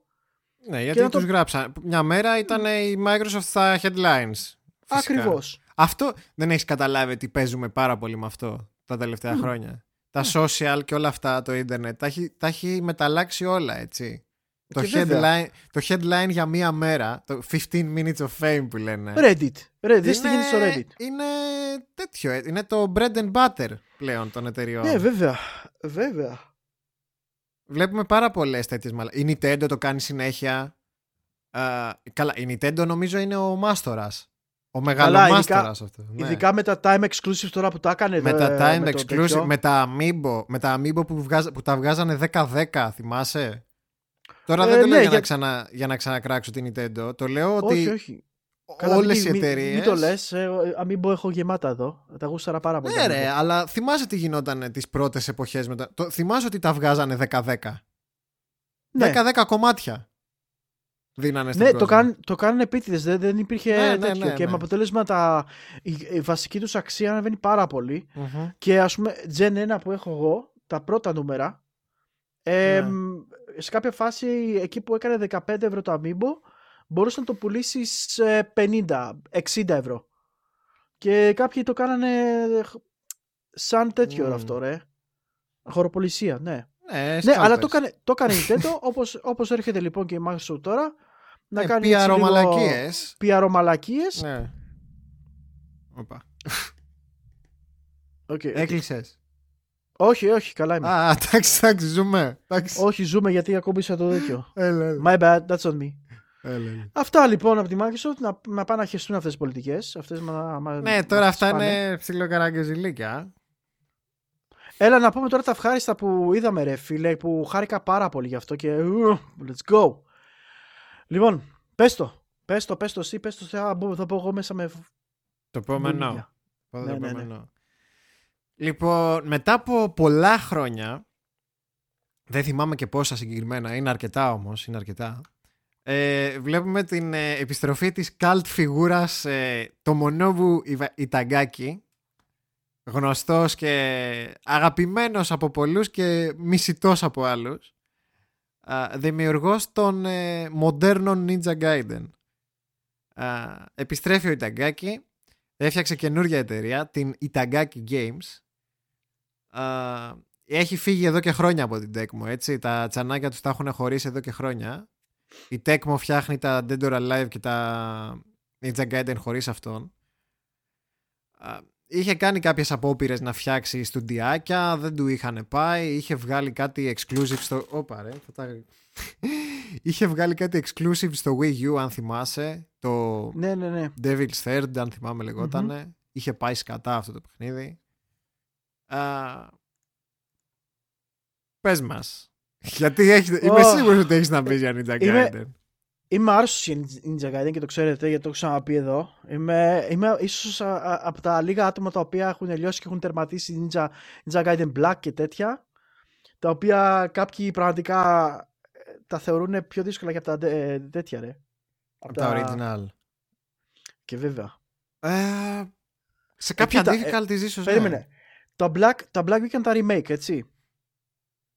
Το Black είναι, remake ένα, του re- original. είναι, re- είναι re-release του ένα. Πάλι στο, Ωραία. τα Sigma είναι τα τέτοια. Α, μπράβο, ωραία. Ναι. Λοιπόν, εγώ λοιπόν έπαιξα το Black στο original Xbox. Αυτά Μπράβο, έπαιζα. ωραία. Ναι, ναι. Ωραία. Λοιπόν, και ήταν ένα, ένα είδος game το οποίο μου άρεσε πάρα πολύ. Πάρα Ναι. πολύ. Μμμ. Και πραγματικά απορούσα γιατί δεν υπάρχουν περισσότερα τέτοι- τέτοιου είδους games. Από τη στιγμή που βρε- βγάζετε τύπου Dark Souls παιχνίδια με, μεγάλη, με μεγάλο βαθμό δυσκολία και learning curve, γιατί να μην υπάρχουν αυτά τα παιχνίδια; Και ανυπομονώ να δω τι θα βγάλουν οι Tagaki Games. Γιατί πλέον μιλάμε για παιχνίδια όπως του τύπου Dead or Alive, τα fighting games, τα οποία είχαν το δικό τους κοινό και η Tecmo είδατε πως τα χειρίστηκε πάρα πολύ άσχημα με, το, Ναι, με τα συμφωνώ. microtransactions, το, το, το, το, κατάχεσε. Ναι, εντάξει. Ε, δεν, ξέρω αν το, δεν ξέρω αν το έχουμε πει, παιδιά, στο podcast εδώ πέρα. Το ξέρετε ότι η Tecmo στο Dead or Alive πληρώνει α, για να βάφεις μαλλιά στις κοπέλες στα Dead or Alive. Κάθε φο... Πρόσεξε. Κάθε φορά που τους βάφεις το μαλλί στο Dead or Alive το 6 πληρώνεις. δεν ξεκλειδώνεις το... δεν ξεκλειδώνεις το χρώμα. Ξεκλειδώνεις το βάψιμο κάθε φορά. Δεν κάνω πλάκα. Δεν ξέρω αν ισχύει ακόμα. Πάντως μέχρι κάποια Ισχύει. στιγμή ίσχυε. Ρε, έβγαζαν bundle με μπικίνι μόνο, ρε παιδί μου. Γιατί, ναι, καλά, όπως, ναι, όπως εντάξει, ξέρετε, το- γενικά είναι over-sexualized Ναι, οι εντάξει. χαρακτηριστικοί του Dead or Alive. Ε, Μμ. Με αποτέλεσμα να βγάζουν bundles με ρουχαλάκια για τις κοπέλες, οι οποίες ήταν ε, ε, αποκαλυπτικά, το πούμε, το Ναι, λιγότερο. εντάξει.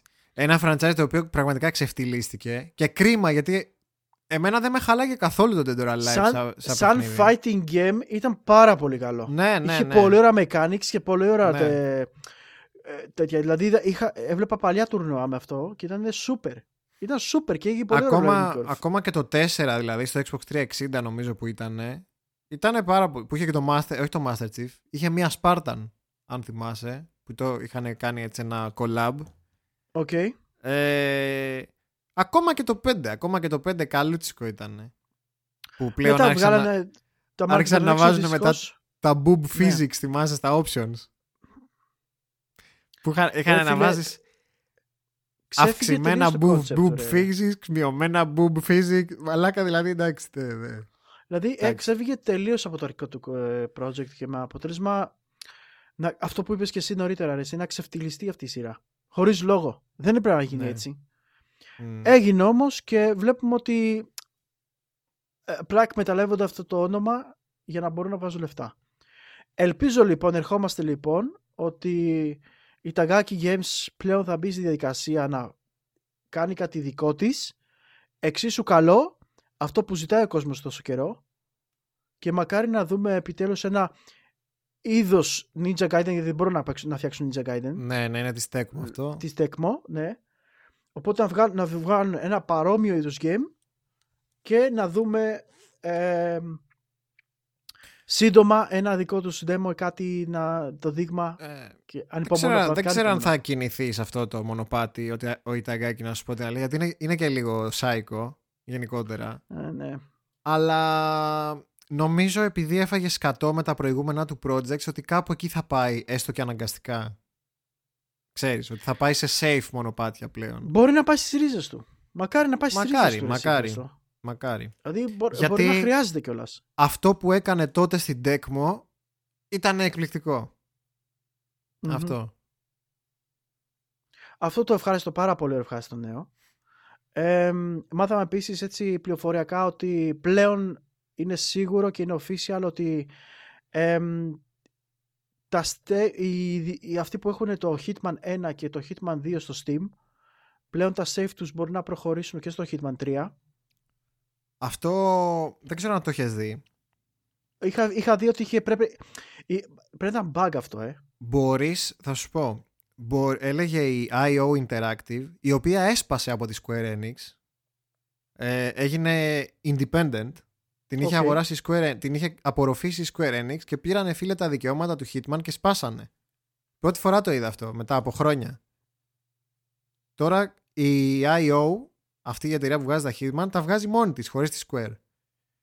Λοιπόν, στο Hitman 3 λοιπόν είχαν πει ότι θα μπορείς να παίζεις τα levels του Hitman 1 και 2. Το θέμα ποιο είναι; Ότι προφανώς επειδή τους έκανε κάποιο καλό γλυκό deal η Epic, το Hitman των 3 προς το παρόν είναι timed exclusive στο Epic. Ναι. Οπότε αυτοί που είχαν το Hitman 1 και 2 στο, στο Steam δεν θα μπορούσαν να υποφεληθούν αυτών των... Δηλαδή δεν θα μπορούσαν να κάνουν load τα παιχνίδια τους, τα maps του 1 και του 2 στο 3, καταλαβες; Ναι. Και έγινε ένα δράμα μέσα στη βδομάδα, μεγάλο δράμα, και με, τη, Μμμ. με την Epic, με την IO και με όλους αυτούς, ξέρεις, με τα copyrights και τα λοιπά. Τελικά βρήκανε λύση, τα κανονίσαν, τα μιλήσανε, τα συμφωνήσανε με τον καπετανάκι και άμα έχετε Hitman 1 και 2, τώρα δεν μιλάμε για τα, προ- για τα παλιά, έτσι. Ξέρετε, έχει γίνει reboot η σειρά Ναι, ναι, ναι. τα καινούρια τα Hitman 1 και 2. Άμα έχετε λοιπόν ε, Hitman 1 και 2 και αγοράσετε το Hitman 3 στο Epic, όσο είναι exclusive στο Epic για κάνα χρόνο, μπορεί, θα μπορείτε κανονικά να μεταφέρετε το game το 1 και το 2 στο 3. Το οποίο είναι πάρα πολύ γαμάτο σαν concept. Μου φάνηκε πάρα Μμμ. πολύ έτσι extreme το να, κάνουν, το να μπορείς να κάνεις import τα παλιά maps στην καινούρια engine. Γαμάτο. Έπεσε Ε, πολλή δουλειά η αλήθεια είναι για αυτό το Ω, concept. Φαντάζομαι πως ναι και για independent πλέον studio μου κάνει εντύπωση. Εγώ πιστεύω, εγώ θέλω να παίρνει καλά απλά το παιχνίδι, γιατί άμα είναι πλέον independent ε, θα το χρειαστούν. Ε.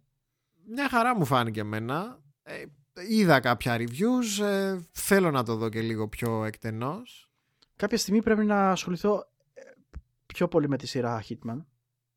Είναι πολύ Και ίσως καλά με τα το Hitman. 1-2 ίσως είναι η αρχή μου. Τα ειδικά το καινούργια. ένα. Ναι, ναι, ναι, ναι, γιατί είχα παίξει λίγο το Blood Money, το οποίο μου άρεσε πάρα πολύ. Ναι. Και το θέμα είναι ότι είχα πρόβλημα με, το, με την κόπια του παιχνιδιού και μου κράσαρε συνέχεια στο ίδιο σημείο. Οπότε Ναι. σε κάποια φάση δεν αποπειράθηκα πάλι και Μμ. με αποθάρρυνε αυτό και γι' αυτό το λόγο δεν, δεν ξαναπαίξα. Αλλά γνωρίζω τη σειρά και γνωρίζω από πολύ παλιά, από τα, πρω, από τις πρώτες, τη- από τα πρώτα της βήματα στο PC. Ε, ειδικά ο καλός μου φίλος Παναγιώτης, ε, ε, ε, θυμάμαι σπίτι του έπαιζε χαρακτηριστικά στο PC, το καλό το PC του. Ήταν πάντα, είχε, είχε πάντα καλύτερο μηχάνημα από μένα. Οπότε πηγαίναμε, έβλεπα τον, ε, που έπαιζε Hitman Μμ. και το θυμάμαι πολύ. Ήταν πολύ ωραίο να μιλήσει αυτό για- από το παιχνίδι. Μου άρεσε σαν παιχνίδι, αλλά Δεν ξέρω γιατί ποτέ δεν αποπειράθηκα να ασχοληθώ έντονα με αυτό. Είναι ευκαιρία τώρα ίσως με το 1 και το 2 που είναι τα πιο modern Hitman.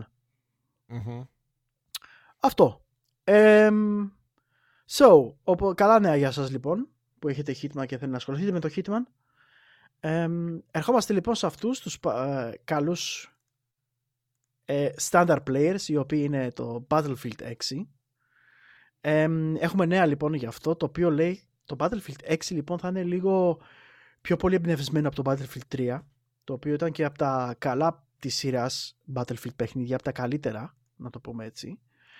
Ε, το οποίο για όσους δεν γνωρίζετε όταν βγήκε το, το 3 ήταν ε, μετά από το πολύ πολύ πολύ πετυχημένο και, ναι, ναι, Battlefield 2 το οποίο ο κόσμος το λάτρευε και ουσιαστικά κάνανε modernized την έκδοση εκείνη σε καινούρια και ο κόσμος το αγάπησε πάρα πολύ. Ήταν και πολύ καλοδουλεμένο Τι γίνεται, έκαναν τεράστιο πρόβλημα γιατί ουσιαστικά μετά το Battlefield 3 βγάλαν πάρα πολύ γρήγορα το Battlefield 4. Με αποτέλεσμα εκεί να, ε, να χάσουν πάρα πολύ κόσμο και πάρα πολύ εμπιστοσύνη από τον κόσμο ε, γιατί χρειάστηκε για να, για να έρθει σε ένα αλφα επίπεδο το Battlefield 4 χρειάστηκε πάρα πολύ καιρός. Για να είναι playable. Το θυμάμαι αυτό το Ταβαντούρι, ναι. Ναι. Και θέλω, θέλω να ελπίζω ότι ας πούμε, τώρα που λένε το 6 θα είναι πιο πολύ στηρίζω στο 3 ότι θα γυρίσουν λίγο σε αυτό το concept του 3 θα γυρίσουν σε αυτό το πράγμα που κάνανε τότε ε, με το 3 και ο κόσμος το αγάπησε.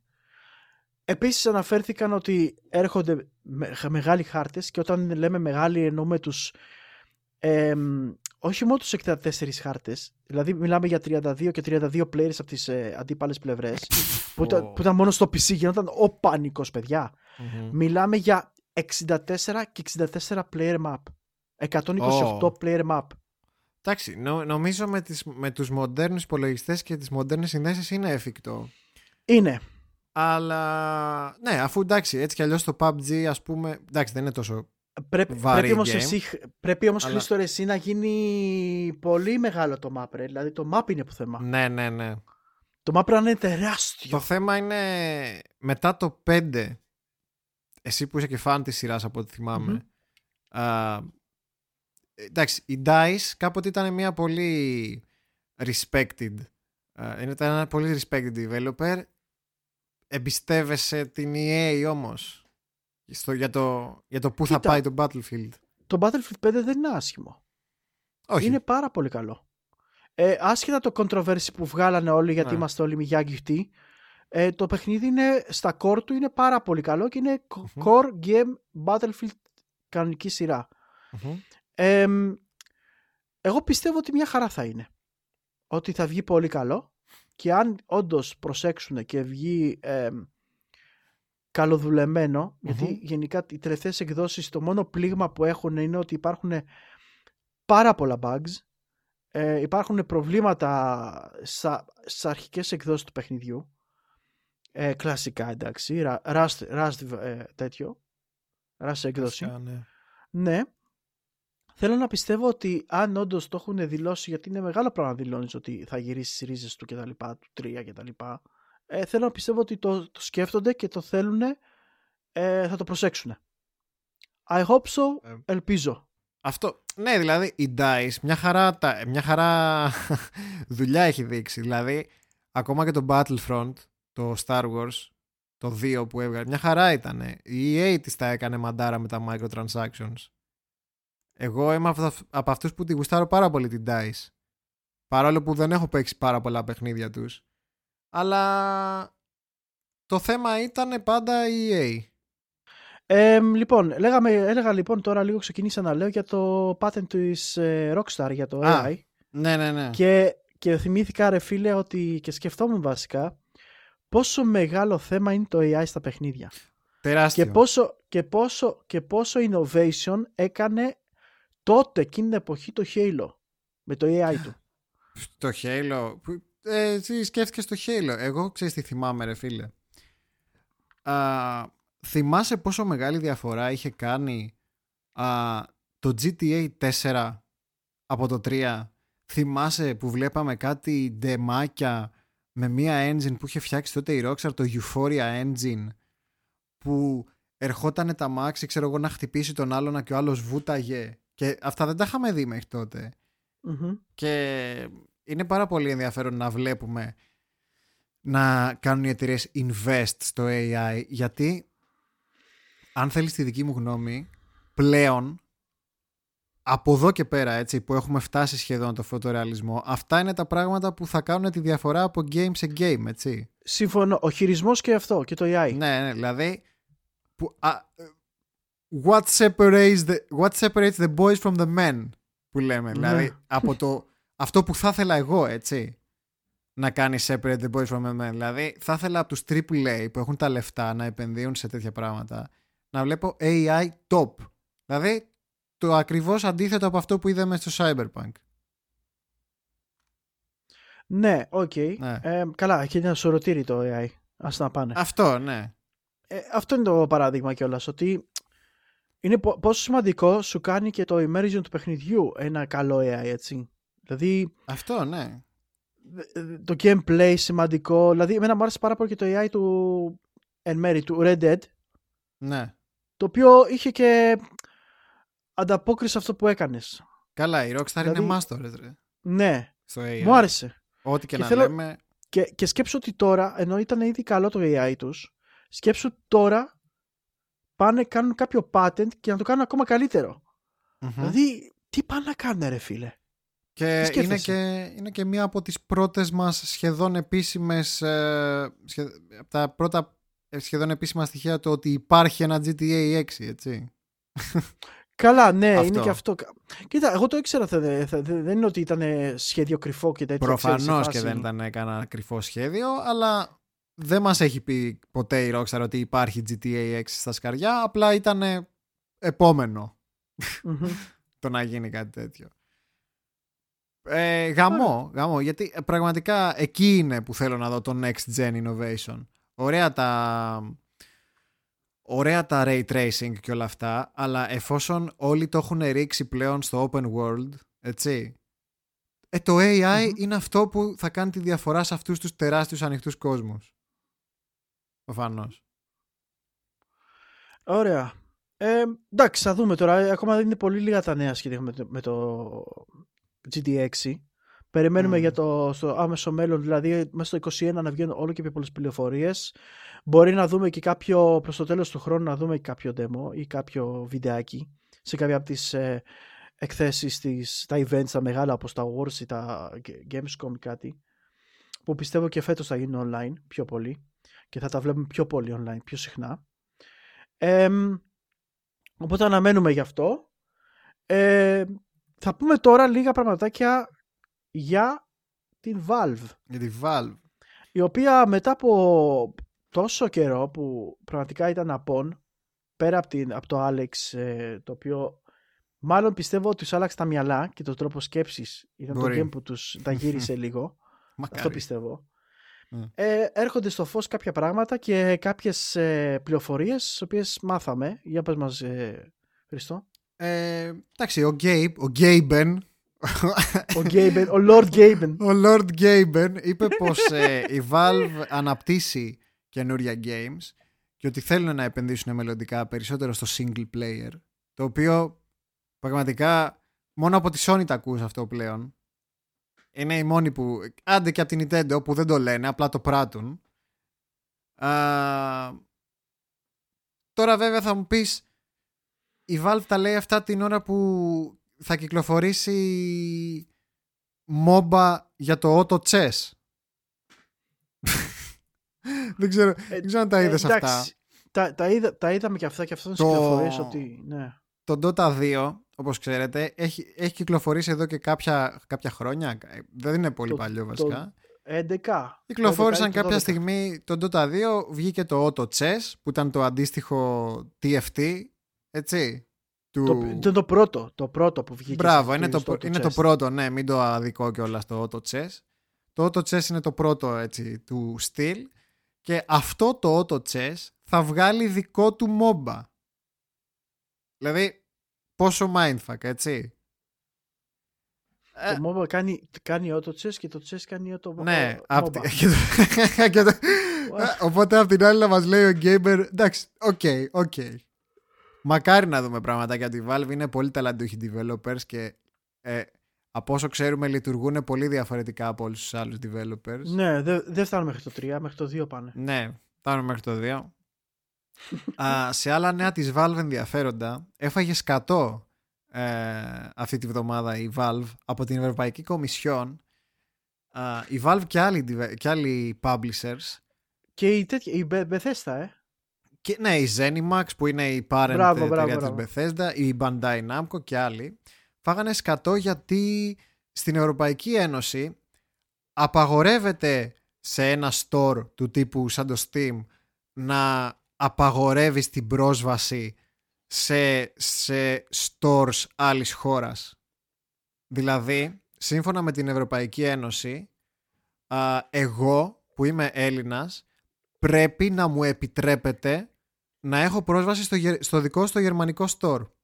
Και αν είναι πιο φθηνό στο γερμανικό, να έχω το δικαίωμα να αγοράζω με την τιμή του γερμανικού. Ακριβώς. Αυτή είναι η νομοθεσία της, ε, της Ευρωπαϊκής Ένωσης και επειδή η Valve έχει κάνει, έχει κάνει πάρα πολλά πραγματάκια με το geo-blocking που λέμε, με την δικαιολογία ότι πρέπει να προστατεύονται οι τιμές και καλά που ορίζουν οι developers και οι publishers. Παρ' όλα αυτά, για τις ε, χώρες μέλη της Ευρωπαϊκής Ένωσης η Κομισιόν είναι κάθετη και σου λέει όχι, ο Έλληνας θα έχει πρόσβαση και στις τιμές του store της, ε, όχι της Αγγλίας πλέον, και της ναι. Ισπανίας και της Γερμανίας και της Σουηδίας και όλων αυτών. Και τους έριξε καλά.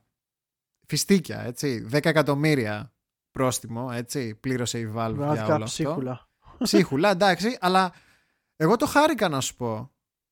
Γιατί πραγματικά το θεωρώ σκουλικιά. Και βέβαια Πραγμα... είναι. Πραγματικά θεω... είμαι προφανώς με την ε, πλευρά της Κομισιόν και θεωρώ ότι αυτή η κίνηση με προστατεύει εμένα σαν Ευρωπαίο πολίτη. Και αυτός ο λόγος στην ουσία είναι και ο λόγος που έχουμε τα κλειδάδικα. Α, δηλαδή, ο μόνος λόγος που μπορούν και υπάρχουν τα κλειδάδικα είναι για να αποφεύγονται, για να μην μπορεί μάλλον η Valve να έχει το μονοπόλιο α, πώλησης games στο store της. Δηλαδή, ακούγεται λίγο fucked up, καταλαβαίνω, αλλά για να αποφεύγονται μονοπωλιακές τακτικές, η Ευρωπαϊκή Ένωση έχει θέσει κάποια στάνας που σου λέει δεν γίνεται, δεν γίνεται να έχεις εσύ όλη την πίτα, πρέπει να μπορούν και αυτοί να πουλήσουν keys για το store σου κτλ. κτλ. Ωραία κίνηση, αλλά λίγο το fine, το, το πρόστιμο. Πλήρωσαν κι άλλοι. Πλήρωσε και η Bandai που είπαμε, πλήρωσαν κι άλλοι. Αμαξί για κάποιο λόγο αυτές, αυτές οι εταιρείες μου φαίνονται πιο πολύ σκουλικές, δηλαδή ξέρεις, να πάνε να βγάλουν το μέγιστο δυνατόν profit που είναι λογικό για τη εταιρεία, αλλά από την άλλη ρε φίλε, εντάξει ρε μαλάκα, δηλαδή η διαφορά θα είναι πόσο, 2 ευρώ; Ε, εξαρτάται στη χώρα. Εξαρτάται. Μα και, και να είναι ρε φίλε, και να είμαστε, δηλαδή 5 ευρώ πέσανε. Ναι. Ε, τι θε... Δε, δε... Όχου ρε μαλάκα, λες και δεν τους ξέρεις. Σκουπίδια. Άκου τι λέει. Πάμε παρακάτω, ρε. Πάμε παρακάτω. Πάμε. Ο ID Software. Φύγαμε. Για την id.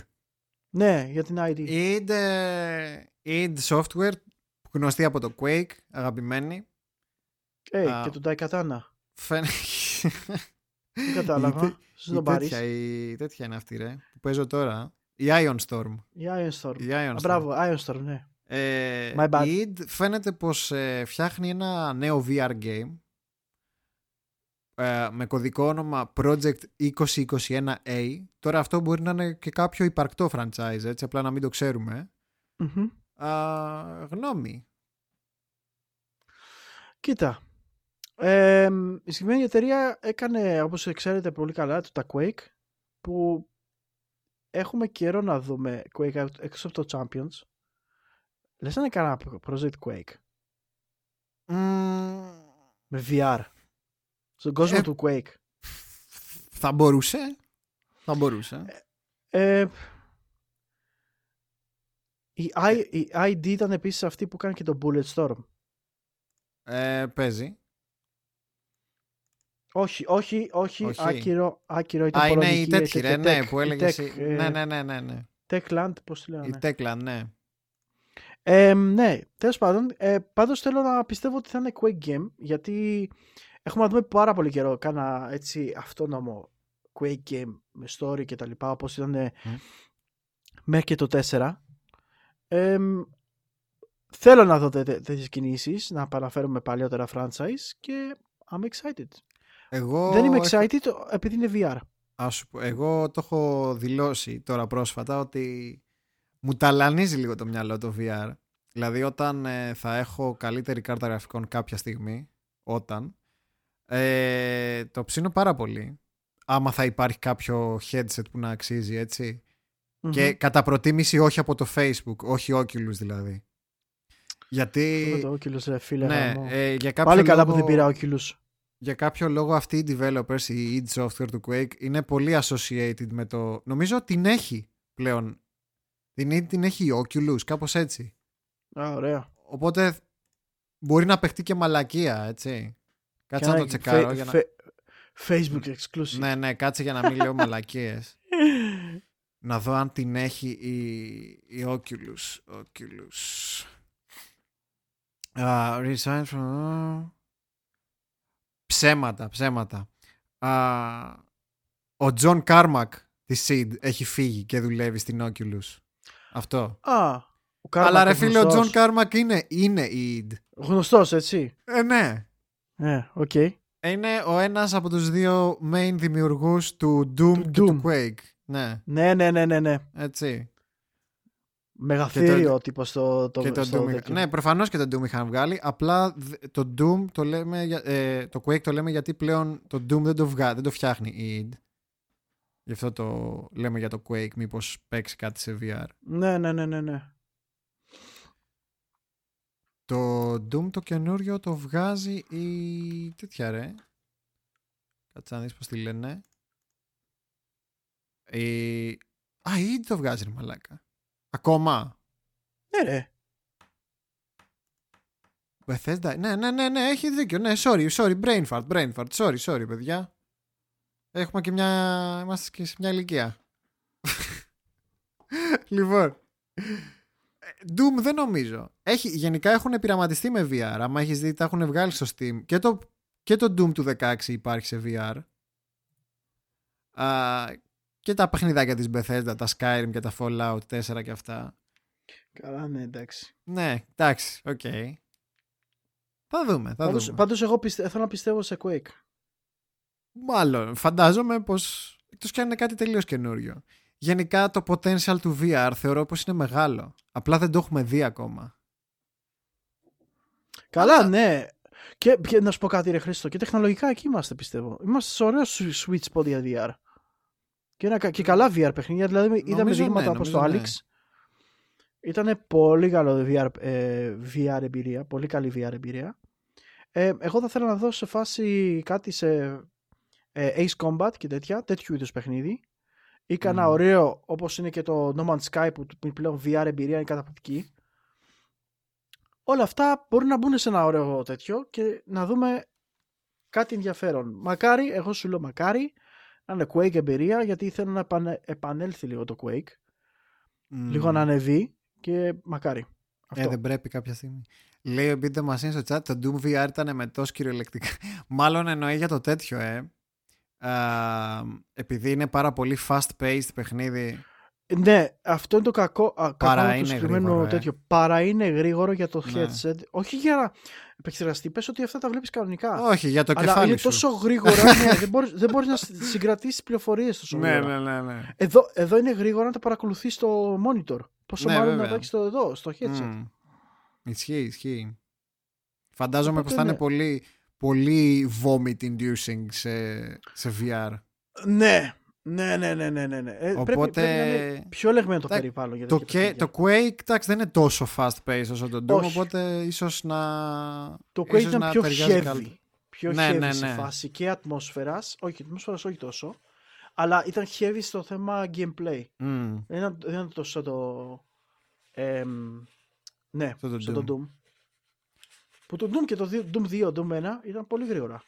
Ναι. την εποχή τους. Λοιπόν, Λοιπόν, ο Τακάγια η Μαμούρα έφυγε από την, από την Nintendo.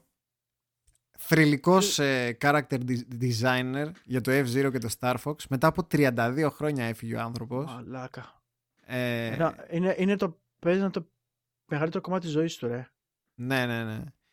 Α, art director στο Star Fox. ε, έχει φτιάξει τα character designs για τον ε, Falcon, για το Fox McCloud. Α, art director στο Majora's Mask. Α, Hm. δημιουργός του Tingle. Έτσι. Του αγαπημένου μας ανώμαλου στα Zelda που ξεκίνησε από το Majora's. Ναι, ναι, ναι, ναι. Α, πάρα πολλούς αγαπημένους χαρακτήρες δημιούργησε ο Τακάγια. Σύνταξη λοιπόν. Καλά ήτανε. It was a good run. GG. GG, τι να πω. Respect. Ε, για, το, για το επόμενο θέμα που αναφέρα, αναφέρεις σε Χρήστο, νομίζω Έλα. το έχουμε ξανασυζητήσει. Το έχουμε συζητήσει. ως Α, πολύ πιθανό. Ναι, μιλάμε για την εξαγορά της Nintendo της Next Level, έτσι. ναι, ναι, ναι, ναι. Ε, α, όχι, Το δεν είναι έχουμε πει. εξαγορά. Είναι απλά ότι Το project. Κα... Ότι έχω ξεκινήσει ένα νέο project από ό,τι φαίνεται η... το στούντιο που, φ- που έφτιαξε το Luigi's Mansion 3. Α, οπότε μάλλον Μάριο! μάλλον Μάριο Μάριο! Μάριο ε, από την αμαρτία μου. Έλα δεν έχεις παίξει Luigi's Mansion Ναι.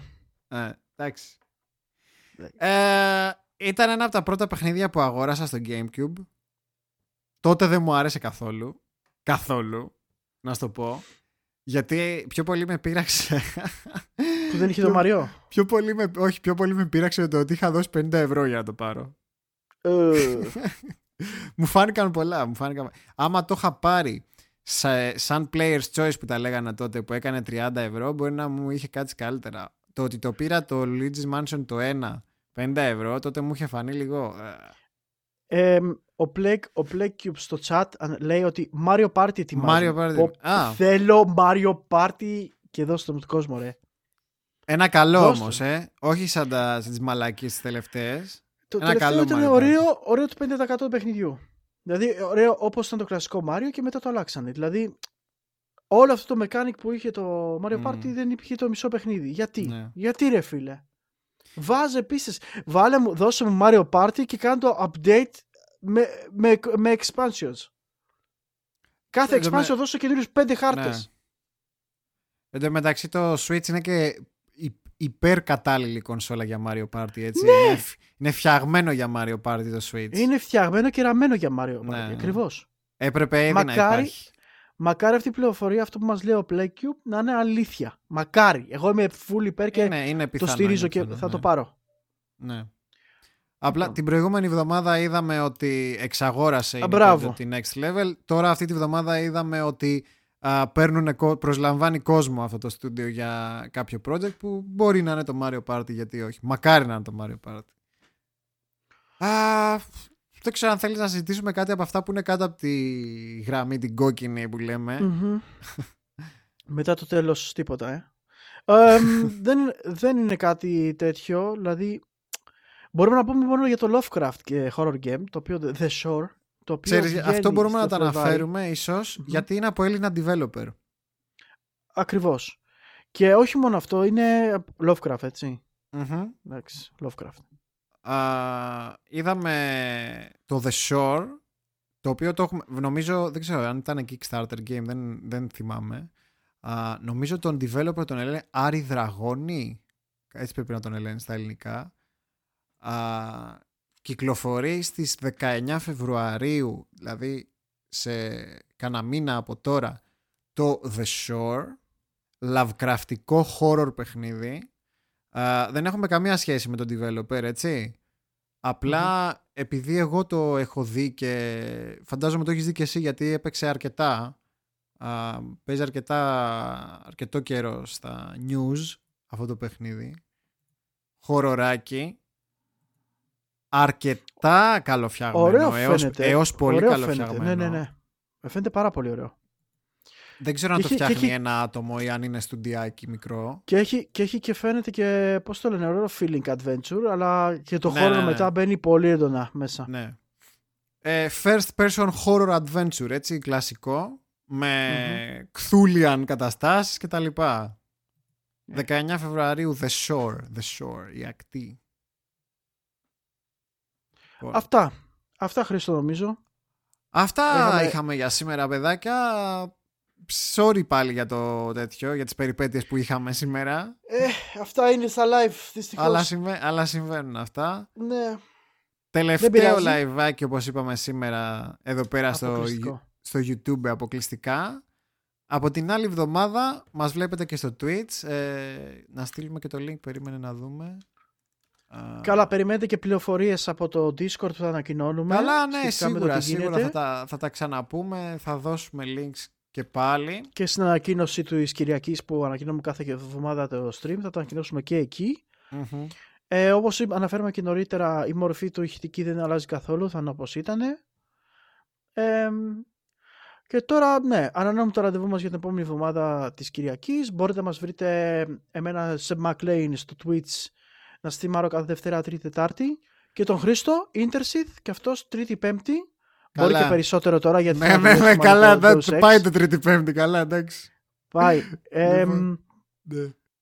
Ο, με αρρώστησε άλλο. Πάρτα. Ευχαριστώ πάρα πολύ, ευχαριστώ πάρα πολύ Beat ο οποίος αυτή τη στιγμή με αρρώστησε και μου είπε ότι το ε, Cyber Shadow θα είναι διαθέσιμο στο Game Pass 26 πρώτου. Αμάν. Ευχαριστώ. άρα τελειώσαμε. Άρα περιμένετε. Ναι. Εντάξει. Άρα, άρα, αν δεν στήσω σωστά το Blood Omen όπως θέλω να, να είναι playable on stream, θα παίξουμε πρώτα μάλλον το Cyber Shadow, Cyber Shadow ή, ή το Star Wars. Το Star Wars κατά προτιμήσει και το Cyber mm-hmm. Shadow ίσως το αφήσω για μετά το Blood Omen. Λοιπόν, Καληνύχτα από μένα. Καλή εβδομάδα σε όλους, παιδιά. Και καλό μήνα, μάλλον. Γιατί μάλλον στο καινούριο μήνα. Όχι ακόμα. Όχι, ναι, όχι. Ναι. όχι, δεν θα έχουμε μπει στο όχι, όχι, μήνα. θα πούμε 30 μήνα. 30 α, α, α. Ωραία, ναι. Οπότε, ναι, ναι. οπότε θα εννοούμε το ραντεβού για την Κυριακή. Ευχαριστούμε πάρα πολύ για την παρέα σας. Να είστε καλά όλοι. Ε, και φιλιά από εμά. Τσαου. Γεια σας, παιδιά. Ευχαριστούμε.